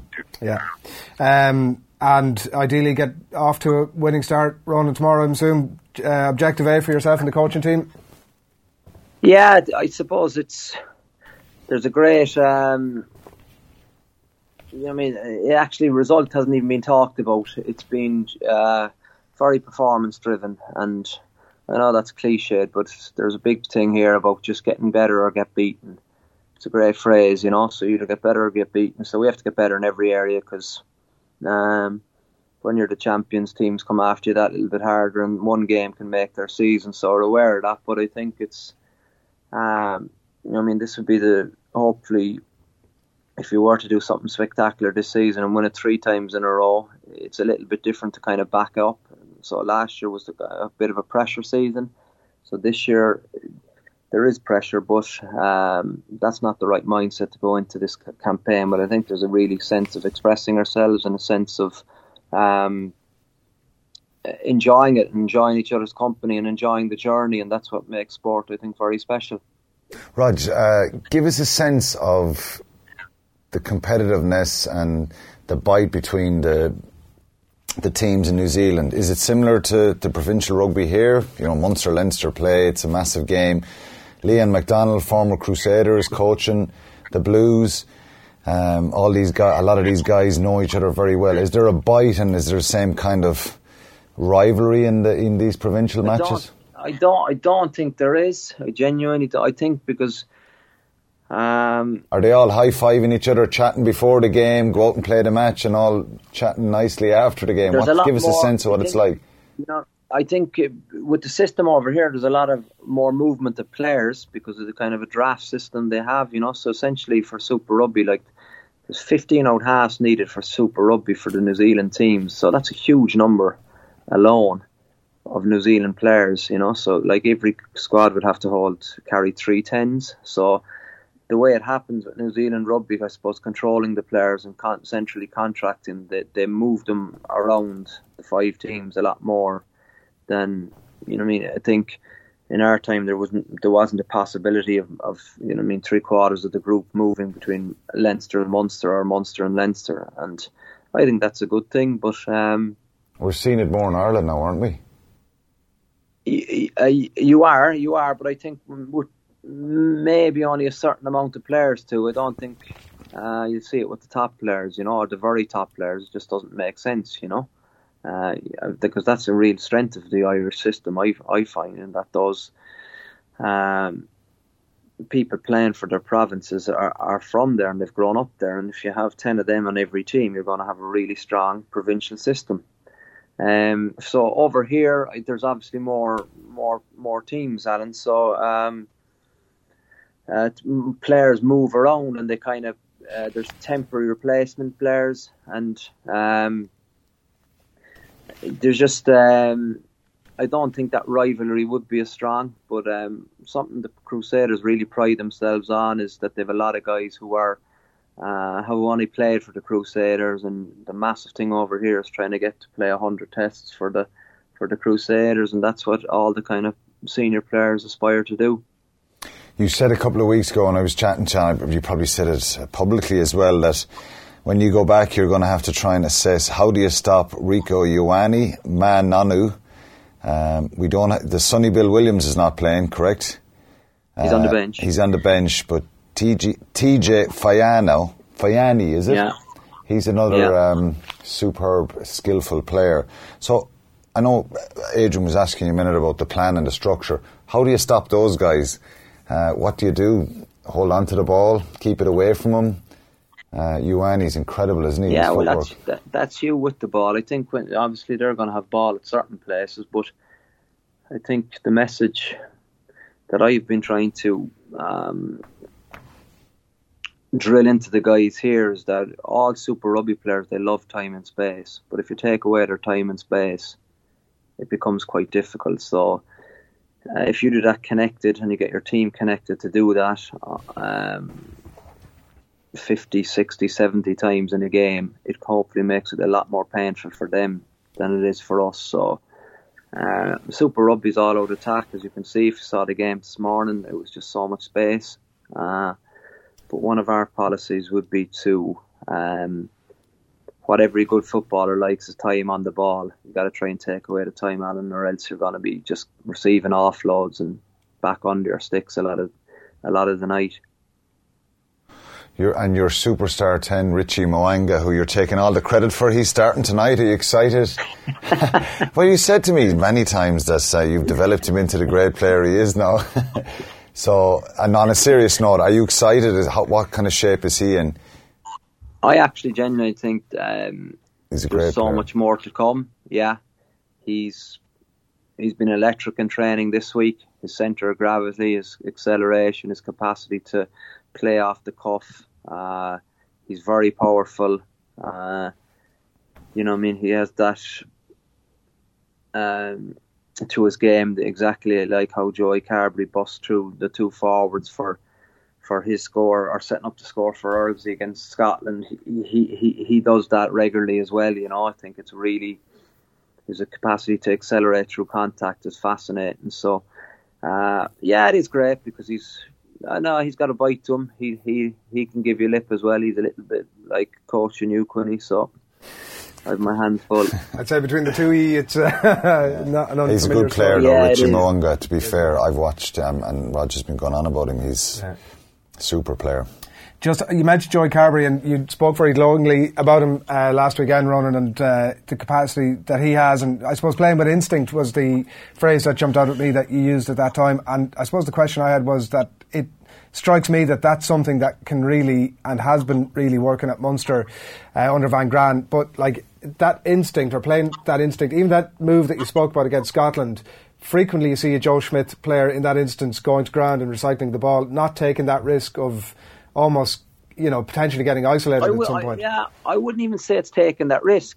I just don't know that they have that ability. I think that's what uh, Joey Carbery has. I think he's an incredible rugby player. I've always maintained he has a long way to go in terms of his game management because he just needs probably uh, to fine tune his kicking game at the highest level, which will come.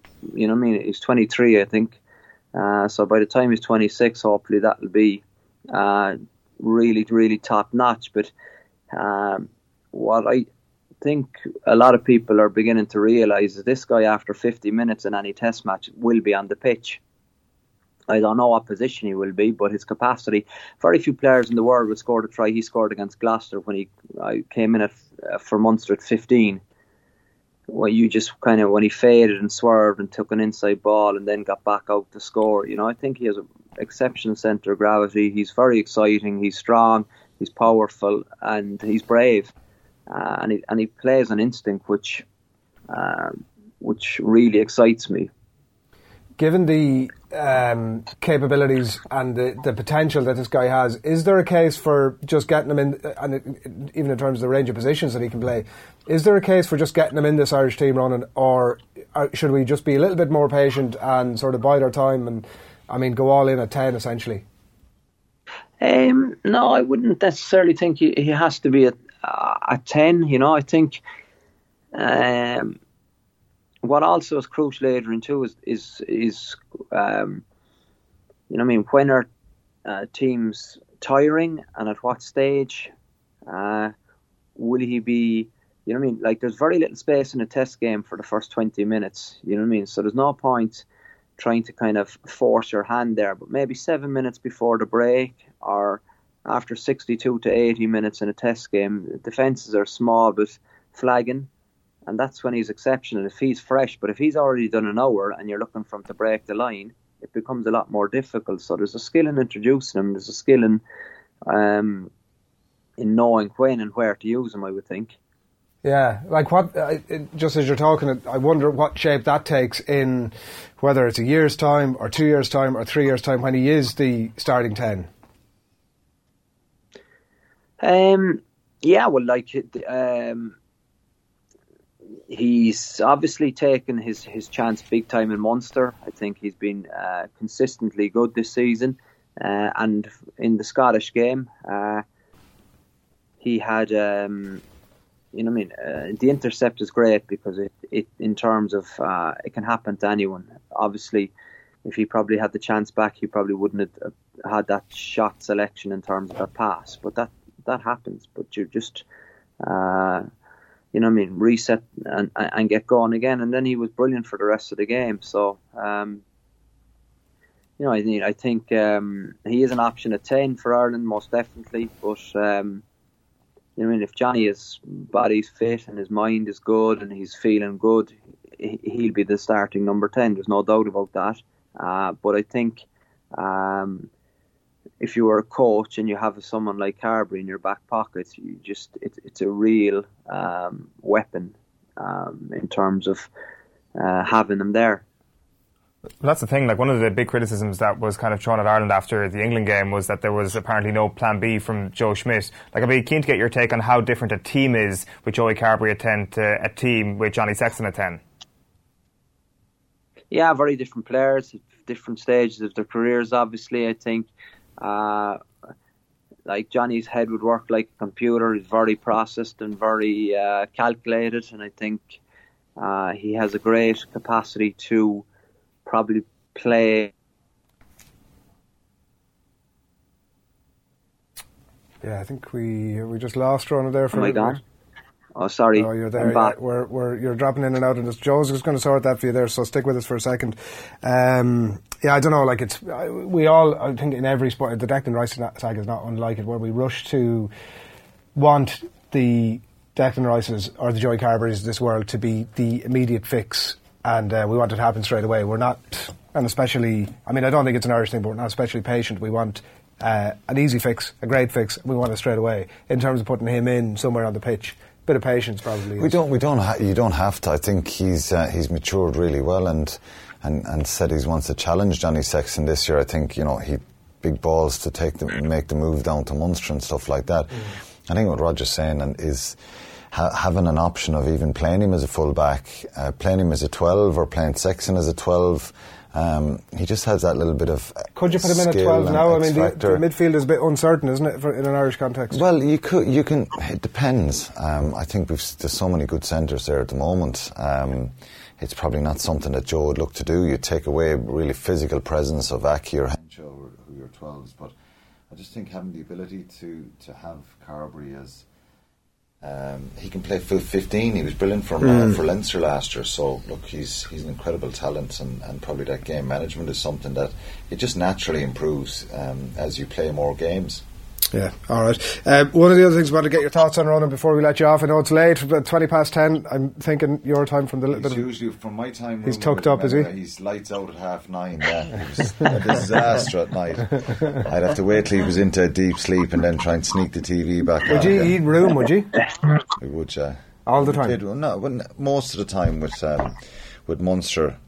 He roomed with uh, he roomed with Donncha, was it for Ireland most of the time? Was it Donncha Ronan? Yes. Yeah. Yeah. Yeah. So def- yeah definitely course. lights out early though, wasn't it for you? You wouldn't know. You were back in tip. Oh, the ultimate insult. The ultimate. Right. Okay. Room with you for Munster then. You were definitely lights out. Oh yeah. No, I'm. Uh, I am. Yeah. I like going to bed early usually, but. Uh, I called into him last week at nine o'clock one night into his hotel. He was asleep. He'd arranged to meet me, so that, that, tells you anyway. Right, move on. What, what, himself, what are you like? What do you like the night before a game like that? Is your mind sort of racing about the plays that you've done? Are you trying to tweak it? I remember hearing Eddie O'Sullivan talking before about sort of second guessing himself on the game plan, like right up to the sort of last minute. Are you a person who's uh, settled on your game plan, communicate all that across, and even if I wanted to make tweaks, it's too late? Or are you still sort of trying to second guess yourself even now? No, I think the massive, I suppose, positive about this experience in New Zealand is the fact that I just feel, I don't know, a lot more confident or mellow or secure and not second guessing or not um, potentially causing myself that mental stress of playing every play over in your head. I think um, you know what I mean? You're not playing, so you just got to make sure that you have your players in the best possible um, headspace before they take the pitch. You know what I mean? It's not about you feeling good. You have absolutely uh, very little role by by the time kickoff comes. So what are you beating yourself up over? You know what I mean? I think you got to trust your preparation. You got to trust that you've worked hard during the week, and then you got to just find that kind of uh, inner contentment and energy for game day that that rubs off in your players. Would you be stressed as a player? Was that something that you would have oh, done? yeah, I was way too stressed, much too stressed. Yeah, I didn't. didn't enjoy it really. I enjoyed the winning dressing room. I enjoyed the sense of accomplishment, but I never really enjoyed the build up. I found it um, too over overcoming, and I just uh, it's important. I think that you just draw a line in the sand, and now you know, I mean, there's a lot of good men that have gone, that have left, that haven't the chance for us to to analyze a game in inside out and enjoy these special moments. So I'm I'm very different in that regard now. It's not it's not what can go wrong; it's what can go right.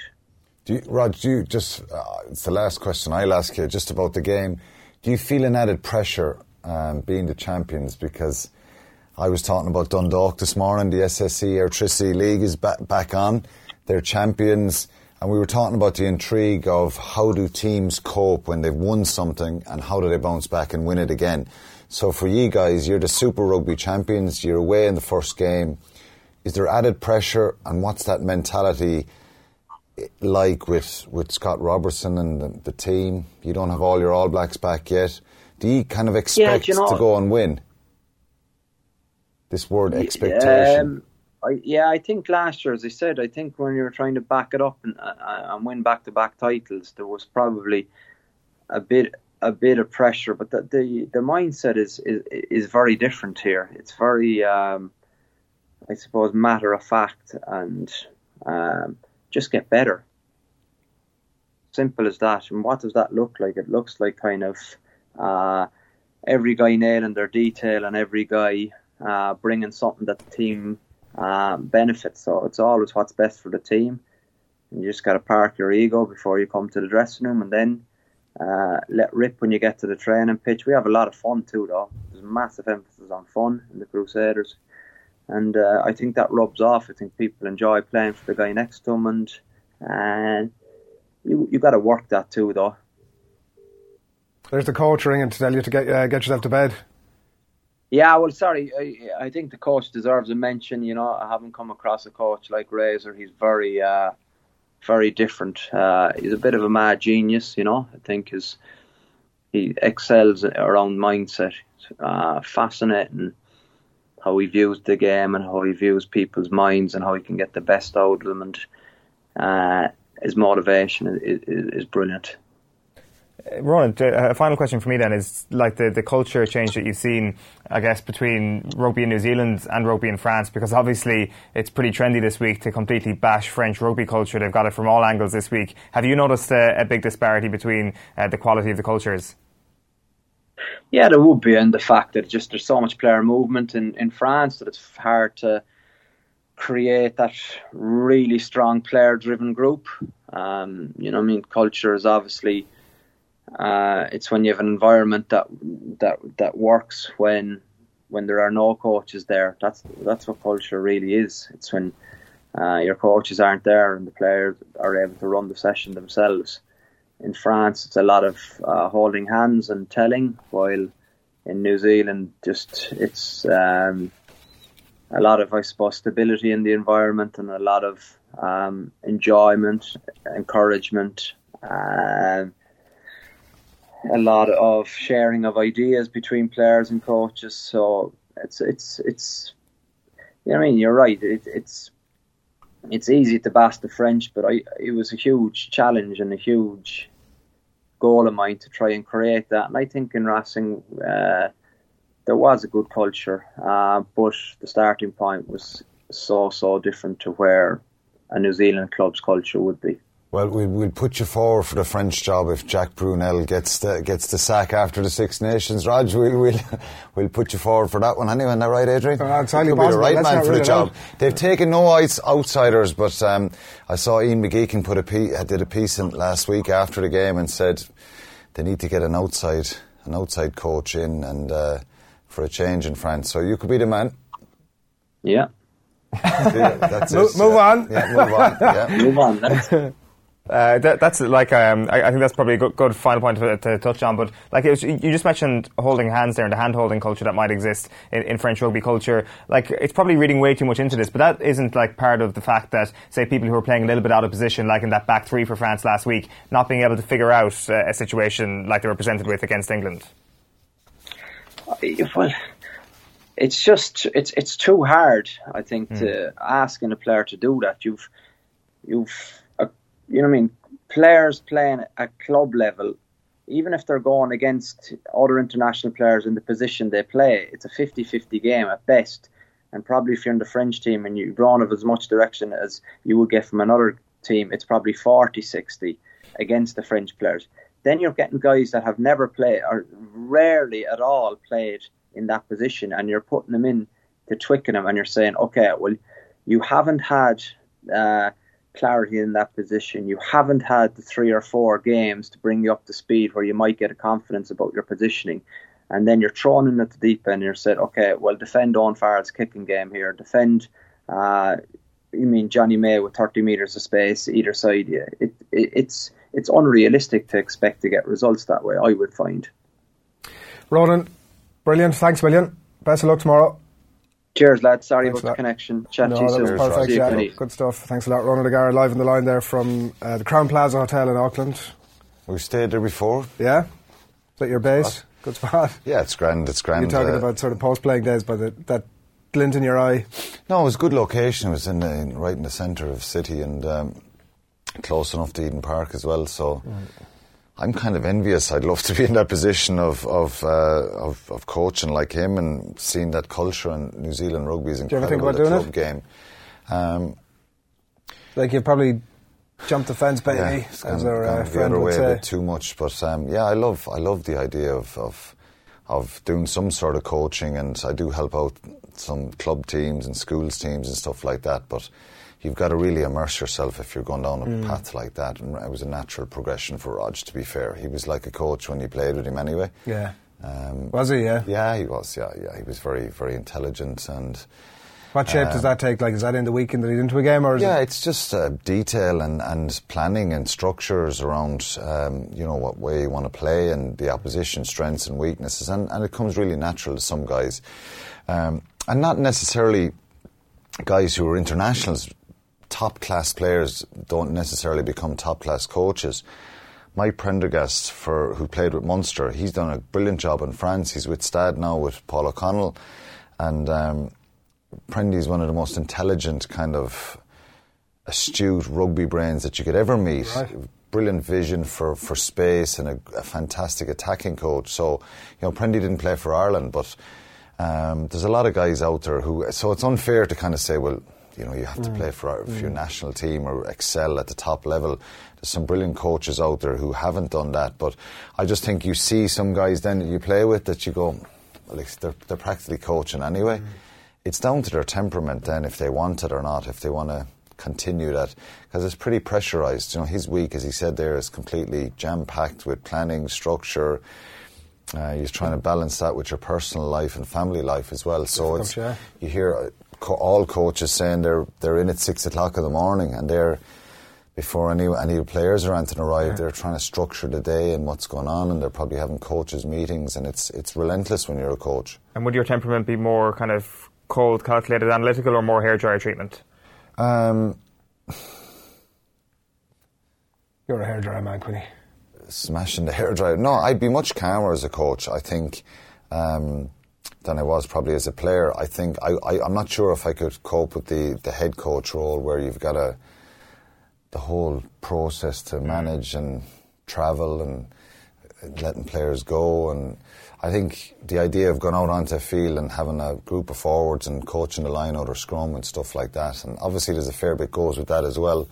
But being the head coach can drive fellas bonkers as well you know. It's a lot of pressure with it. If you win it's great. You start losing and he comes on and it's going to be a fleeting so dealing well. with that and you're not making the sort of money like that you're making if you're a Premier League manager yeah, you just need a gig for a year and I then think you're he set talks up for about life. Scott Robertson there having the right temperament and mindset and stuff like that he's a very like if you met him you would go he's not he's not your kind of mm.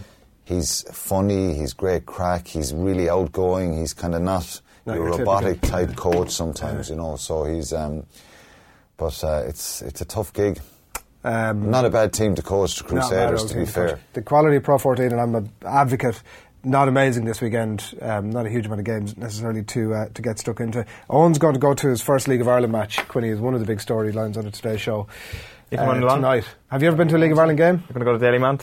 I was in Tallaght a few, few about two or three years ago. I went to a game. Did you enjoy it? Yeah, I did. Yeah, I thought. I think. I think you see some great games in it. Some drab ones at times, but Mm. um, I enjoyed watching it, and I have. I watch it on TV if I, if if I'm at home. Somebody points out that um, somebody on YouTube, Peter M, owns local club is Cork City. He's from Kerry and and uh, Cork City. He would hate that though because of the anti-Cork slurs that come out of his mouth. Yeah, I, I just can't help myself a few anti-Cork slurs. I suppose Nasty. Quinny, you're the same as well. No, I Cork love. hater. No, no, no. But back in the day when I started, before I played, once I played with Munster, then we all became one. You know. Did you really though? The Did you really? was though? some rivalry, Cork and Tip in, in Thurles now in a Munster final. Jesus, that was that was uh, spiky. We'll have a lot to get stuck. Are you back in on Monday? We'll have to get stuck into Six Nation boys then. Thanks a million for the minute. Alan Quinlan, uh, as always, on a Friday, and uh, Ronan O'Gara live on the line there from Auckland as well. Uh, next up, we're going to be talking to the sports writer and activist Joanne O'Riordan about a piece she's written on the 20 by 20 movement uh, this week, so we'll get her thoughts on all of that. But uh, before that, we have a little clip of uh, some of the show from during the week. You got to keep taking your chances, but when you get your chance, you've got to take it, Nathan. We had a chance with Rice. We had a chance to qualify him, So and we didn't do it. So 18 months ago, we should have- case altogether. But you're only you can't stop looking for outstanding players that qualify for us Mm. because these two incidents have happened. You've got to keep at it. You've got to keep going for the best, and hopefully that'll turn out in your favour. You can't force it. You can't make them do it. But if, if it's there for the taking, then you've got to take it as quickly as you possibly can. And if that means putting them on for a minute at the end of a competitive international, Yes. so be it. Yes. And he's qualified for it. And then there wouldn't have been any fuss. If, if, if he had qualified at that time for us, Rice, and he, he really enjoyed it, he enjoyed the three matches playing for us, that was the end of the story. Mm. The, the, the only thing that happened after that is we didn't qualify him, so Southgate came into the picture, and other influences came into the picture. But if it happened at the time and Rice had qualified for us, he was as happy as Larry, that would have been it. Yeah, John Giles' thoughts on the Declan Rice saga on the show last night. You can check out that full piece up on our YouTube channel or on the website as well, offtheball.com. Right, we spoke to, uh, if you're watching last week, Anna Kessel, the Guardian journalist, about the new 20 by 20 journalism uh, award scheme that's been launched. And uh, on that basis, an, an interesting article in the Irish Times uh, this week by Joanne O'Riordan. Women's sport uh, needs cash more than the journalists covering it. Good morning to Joanne. You're not having it. I, I I'm not as I come across in that article. The what's your gi- give us the for people who haven't read it? Give us the nub of the issue with um, with the award scheme. Um, yeah, I suppose really when um, the award scheme came out, you know, I was actually as excited as well, and I thought, geez, what an interesting way to get, you know, women in sport kind of on the front pages, you know, things like that. And they had the figures, I suppose, back they looked at like 3% of print coverage and Think like 2% of, me- of like kind of broadcast coverage was uh, dedicated to women in sports. And then I suppose I was kind of looking a little bit further into it and I was like, geez, I, I feel, I wouldn't feel too bad taking home a thousand euro on a monthly prize, to be honest, if I wrote a good feature. But uh, at the Joanne, same time, you know what? We the line isn't amazing, and we want to be able to sort of have the conversation where we can uh, fully hear what it is that you're you're saying. And the line is not amazing, and I'm sure the people sort of struggling to probably fully um, hear the argument. We're better off sort of trying to establish that line. Uh, properly and then we'll uh, try and get you back up on the line as well so uh, just bear with us for a minute while we get all of that uh, get that sorted um, uh, yeah, so we'll come back to that in just a few minutes' time. Plenty of people have been in touch uh, with us about our uh, conversations this morning. Obviously, people suggesting that Eoin uh, gets the finger out and uh, immerses himself in Cork city culture. That would be a bit slightly controversial. Like. I- I live in More Dublin. than controversial. I live in Dublin. I know, but you don't, from a GAA point of view, just because you live in Dublin doesn't mean you support Dublin GAA, clearly. But Kerry literally have a GAA team. Kerry don't have a League of Ireland team. What's the, all right, yeah. I mean, I, Like, that's- that's- I, that's I my do see here. some. I do see some. That's my point here. I've never actually. I, I didn't grow up in a culture where League of Ireland was part of my sporting landscape. It just wasn't the case. That's why I've been on the outside looking in. Mm. At least with rugby, Munster was always a fairly big thing. At Yeah. least certainly coming from the age that I am. Ah, yeah, and also I- there's I- obviously litany of Kerry players who have and play for Munster. There's that for sure, and also Munster got very, very successful when I started to have a good awareness of what sport actually Mm. means. I'm throwing this out there now on the basis that I have no answer to, but I'm sure there's Kerry players that play for Cork City as well. I'm sure, yes, there is. There And 100% for your club, is. Bohemians, too, There 100% is, uh, and I know that, and that's a good point. But uh, ultimately, that's the reason behind it. I, to be honest with you, I haven't put a whole lot of rationale into No, it. you Maybe- haven't, it's fair. Maybe, Cork City will become the team I, I support. Uh, that's Logistically, okay. it just doesn't make as much sense as going down 15 minutes on the road, 10 minutes on the road uh, to see whoever it may be. It's The easy option on is what you're saying. And that's the point. That's why I'm doing this is because it's on our doorstep, and you never know what you're going to see. enough, fair enough. Never, don't, never not watch football matches. Declan Lynch That's says. a good point. Joanne's back in the line. Uh, I think we've established a bit, bit of a better line. And Joanne, will we take from the top there again, just so because we were, the line was dipping out again, uh, in and out again. For people who haven't read the piece, what's the essence of your uh, your point? Um, yeah, so I suppose when um, I wrote the piece, you know, um, you know, uh, last week I think when the awards were out, you know, I was as excited as well, you know, to I suppose improve the women in sport kind of coverage, and um, you know, they had the statistics I suppose behind it that like you know, three percent of print coverage is dedicated, you know, um, to, to women in sport, and like something like two percent is dedicated on uh, broadcasting coverage. So you know, they had the stats and figures and everything behind it, and then I suppose I was reading a little bit more into it, and um, you know, I was like, you know, as, as much as I'd love to kind of take home, you know, like the thousand euro cash prize and a monthly award that would look kind of nice on a on, on my mantelpiece. Um, you know, I felt a little bit bad. You know, I suppose I'm kind of going around to different clubs and they're crying out, you know, for different uh, facilities. You know, basic stuff that you or you know a men's club would take for granted, like you know, uh, you know, cones, you know, for their drills, you know, bibs, you know, extra footballs, you know, different things like that. And uh, I suppose really like my point was just, um, you know, the cash prize. I suppose it would be good to kind of put it towards maybe um, the club or the actual feature maybe that you've written it on instead. Yeah, and I mean, the, the only thing that struck me from it was that it's possible that, and indeed, I actually think it's a solid idea, but that the two of them could coexist because I can see a world where people are incentivized to, and I know from reading your piece it wasn't necessarily the thing that worked for you, but I could definitely see that people would be incentivized by the idea that actually if I engage uh, with the sport because I suppose the coverage of women's sport is not where it needs to be, and that's the essence, obviously, of the entire movement. And acknowledging that and saying, actually, if people, some people are incentivized by having the award on the mantelpiece or having the thousand euro, um, as is the case in this particular award scheme. Some people are incentivized by that, and actually, maybe sort of that these don't things, uh, these these things can actually coexist. Yeah, no, definitely. I suppose I wasn't actually kind of dissing it kind of in that kind of whole grand scheme of things. I suppose I'm like living, breathing proof that how like a media, like one media story can take off and how, you know, um, you know, you could become like the face of, you know, something. I mean, in my kind of activist, activism like career, you know, I've kind of had a good relationship, you know, with the media and, um, you know, if it wasn't for them, I suppose portraying my story and portraying, you know, I suppose my thoughts, my feelings and everything else, you know, I suppose I wouldn't be the person that I am, you know, here today. But at the same time, you know, I suppose you know, at the end of the day, like we're we're living in a world where I suppose kind of money kind of does in a way make the world go around. And I suppose you know I was kind of looking at you know the the medals that had been won, you know, like last year, and you know 44 had been won by uh, female athletes, and you know I think seven more were won by mixed team athletes, and like that doesn't, you know, in my Yeah. opinion, that doesn't really come, you know, from like one little kind of front page snippet or one little bit, you know, on on page you know five of the Irish Times or whatever. Like that comes, you know, from hard work and dedication and I suppose the facilities then, um, you know, they need the money, you know, to kind of keep going. You know, you see kind of, you know, um, you know, running clubs being shut down, you know, because people aren't using them, and you know, gyms, you know, um, not being used, and they're not raising enough cash, you know, cash flow and different things like that. So that's kind of, I suppose, like where I was coming from, and um, you know, at the same time, it's it's it's kind of funny because, um, you know, I was at an event maybe a few months ago with the Irish Times um, for their Women in Sport Awards, and I was talking to Kellie Harrington afterwards, and we were kind of laughing, you know, saying, you know, she doesn't obviously do what she does, you know, for the awards or for the Irish Times to acknowledge her existence. You know, she kind of does it because she loves it, but at the same time, you know, she kind of needs to make a living as well out of it, you know, and um, yeah, suppose that's uh, my angle really where was coming from. You know, I think the 20 by 20 is a fantastic initiative, and I think they are doing great things and they are raising the awareness for the women, you know, in sport game. You know, I suppose you know, for the first time, you know, my dad is like talking to me actively about like Cork ladies football, you know, or Cork camogie and different things, you know. Um, and I suppose you know we're kind of hoping then that the word of mouth kind of spreading it and you know can can translate, I suppose, to going to games and therefore buying tickets and then you know paying money, you know, and that money then going back into younger clubs because I suppose the future really, I suppose, is on those younger clubs.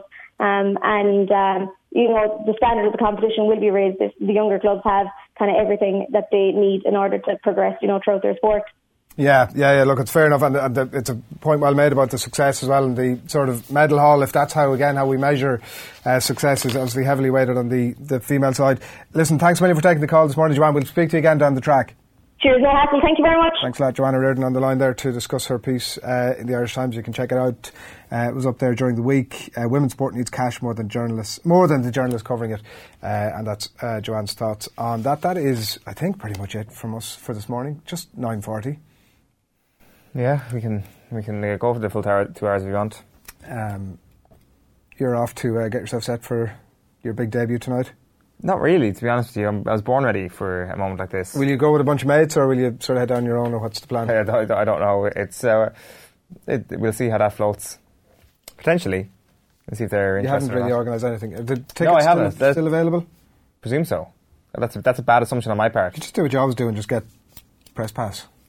I would no. I want, as I say, I'm here to I'm here to support the team. Like mm. if you're going to press pass, you're not going to or in the press box. I don't know. Like you're not really going to to get the full immersive experience. I, I dare say. Um, we're probably to ask me to work anyway as well if I get a. press no. I mean, look at I wouldn't. If you're there, I mean, what I'd say to you is, look, if you're just going to the game and you're using your season ticket to go in, then just do that. Like, but I mean, if you wanted to go, obviously, and work, happy days. You know? Happy days different, is right. Different thing though. A completely different thing. Yeah. Uh, final reminder to get your tickets for next Wednesday's a night for Amanda. It's at the Royal Marine Hotel in Laoghaire. Eoin's going to be there, uh, so why wouldn't you want to be there? Is the short story. What are you doing? I don't like I don't like your tone there. No, that's um, very. I, am endorsing you. That is a. Few, I endorse this person or product. A few of us doing a few panels with uh, actual uh, GAA talent as well, so right. should be great all night. Um, going to be joined forces uh, with Cuala GAA to raise money for the Amanda Stapleton Fund. We're going to be joined on the night by GAA royalty in the shape, as Eoin says, of Kieran Donaghy is going to be there, Sean Boylan's going to be there, Tommy Walsh, Dáithí Regan, Derek McGrath as well, going to be among us, joining us uh, on the night for this off-air event, so you won't hear it on air, I don't think. Uh, tickets are just 20 euros, so get yourself along there and you can email adult hurling Cuala, C-U-A-L-A, at gmail.com for tickets uh, for that event, and they are going to be worthwhile. Um, we're going to be back on your radio tonight from 7 o'clock, and obviously all across the weekend as well, with all the live sport, but for myself, Noam, for this morning, good morning. So, if you like this, you'll probably also like OTB AM, Ireland's only sports breakfast show. Subscribe to the OTB AM podcast stream or catch the show live on YouTube, Twitter, Facebook, or offtheball.com every morning from 7:45 a.m.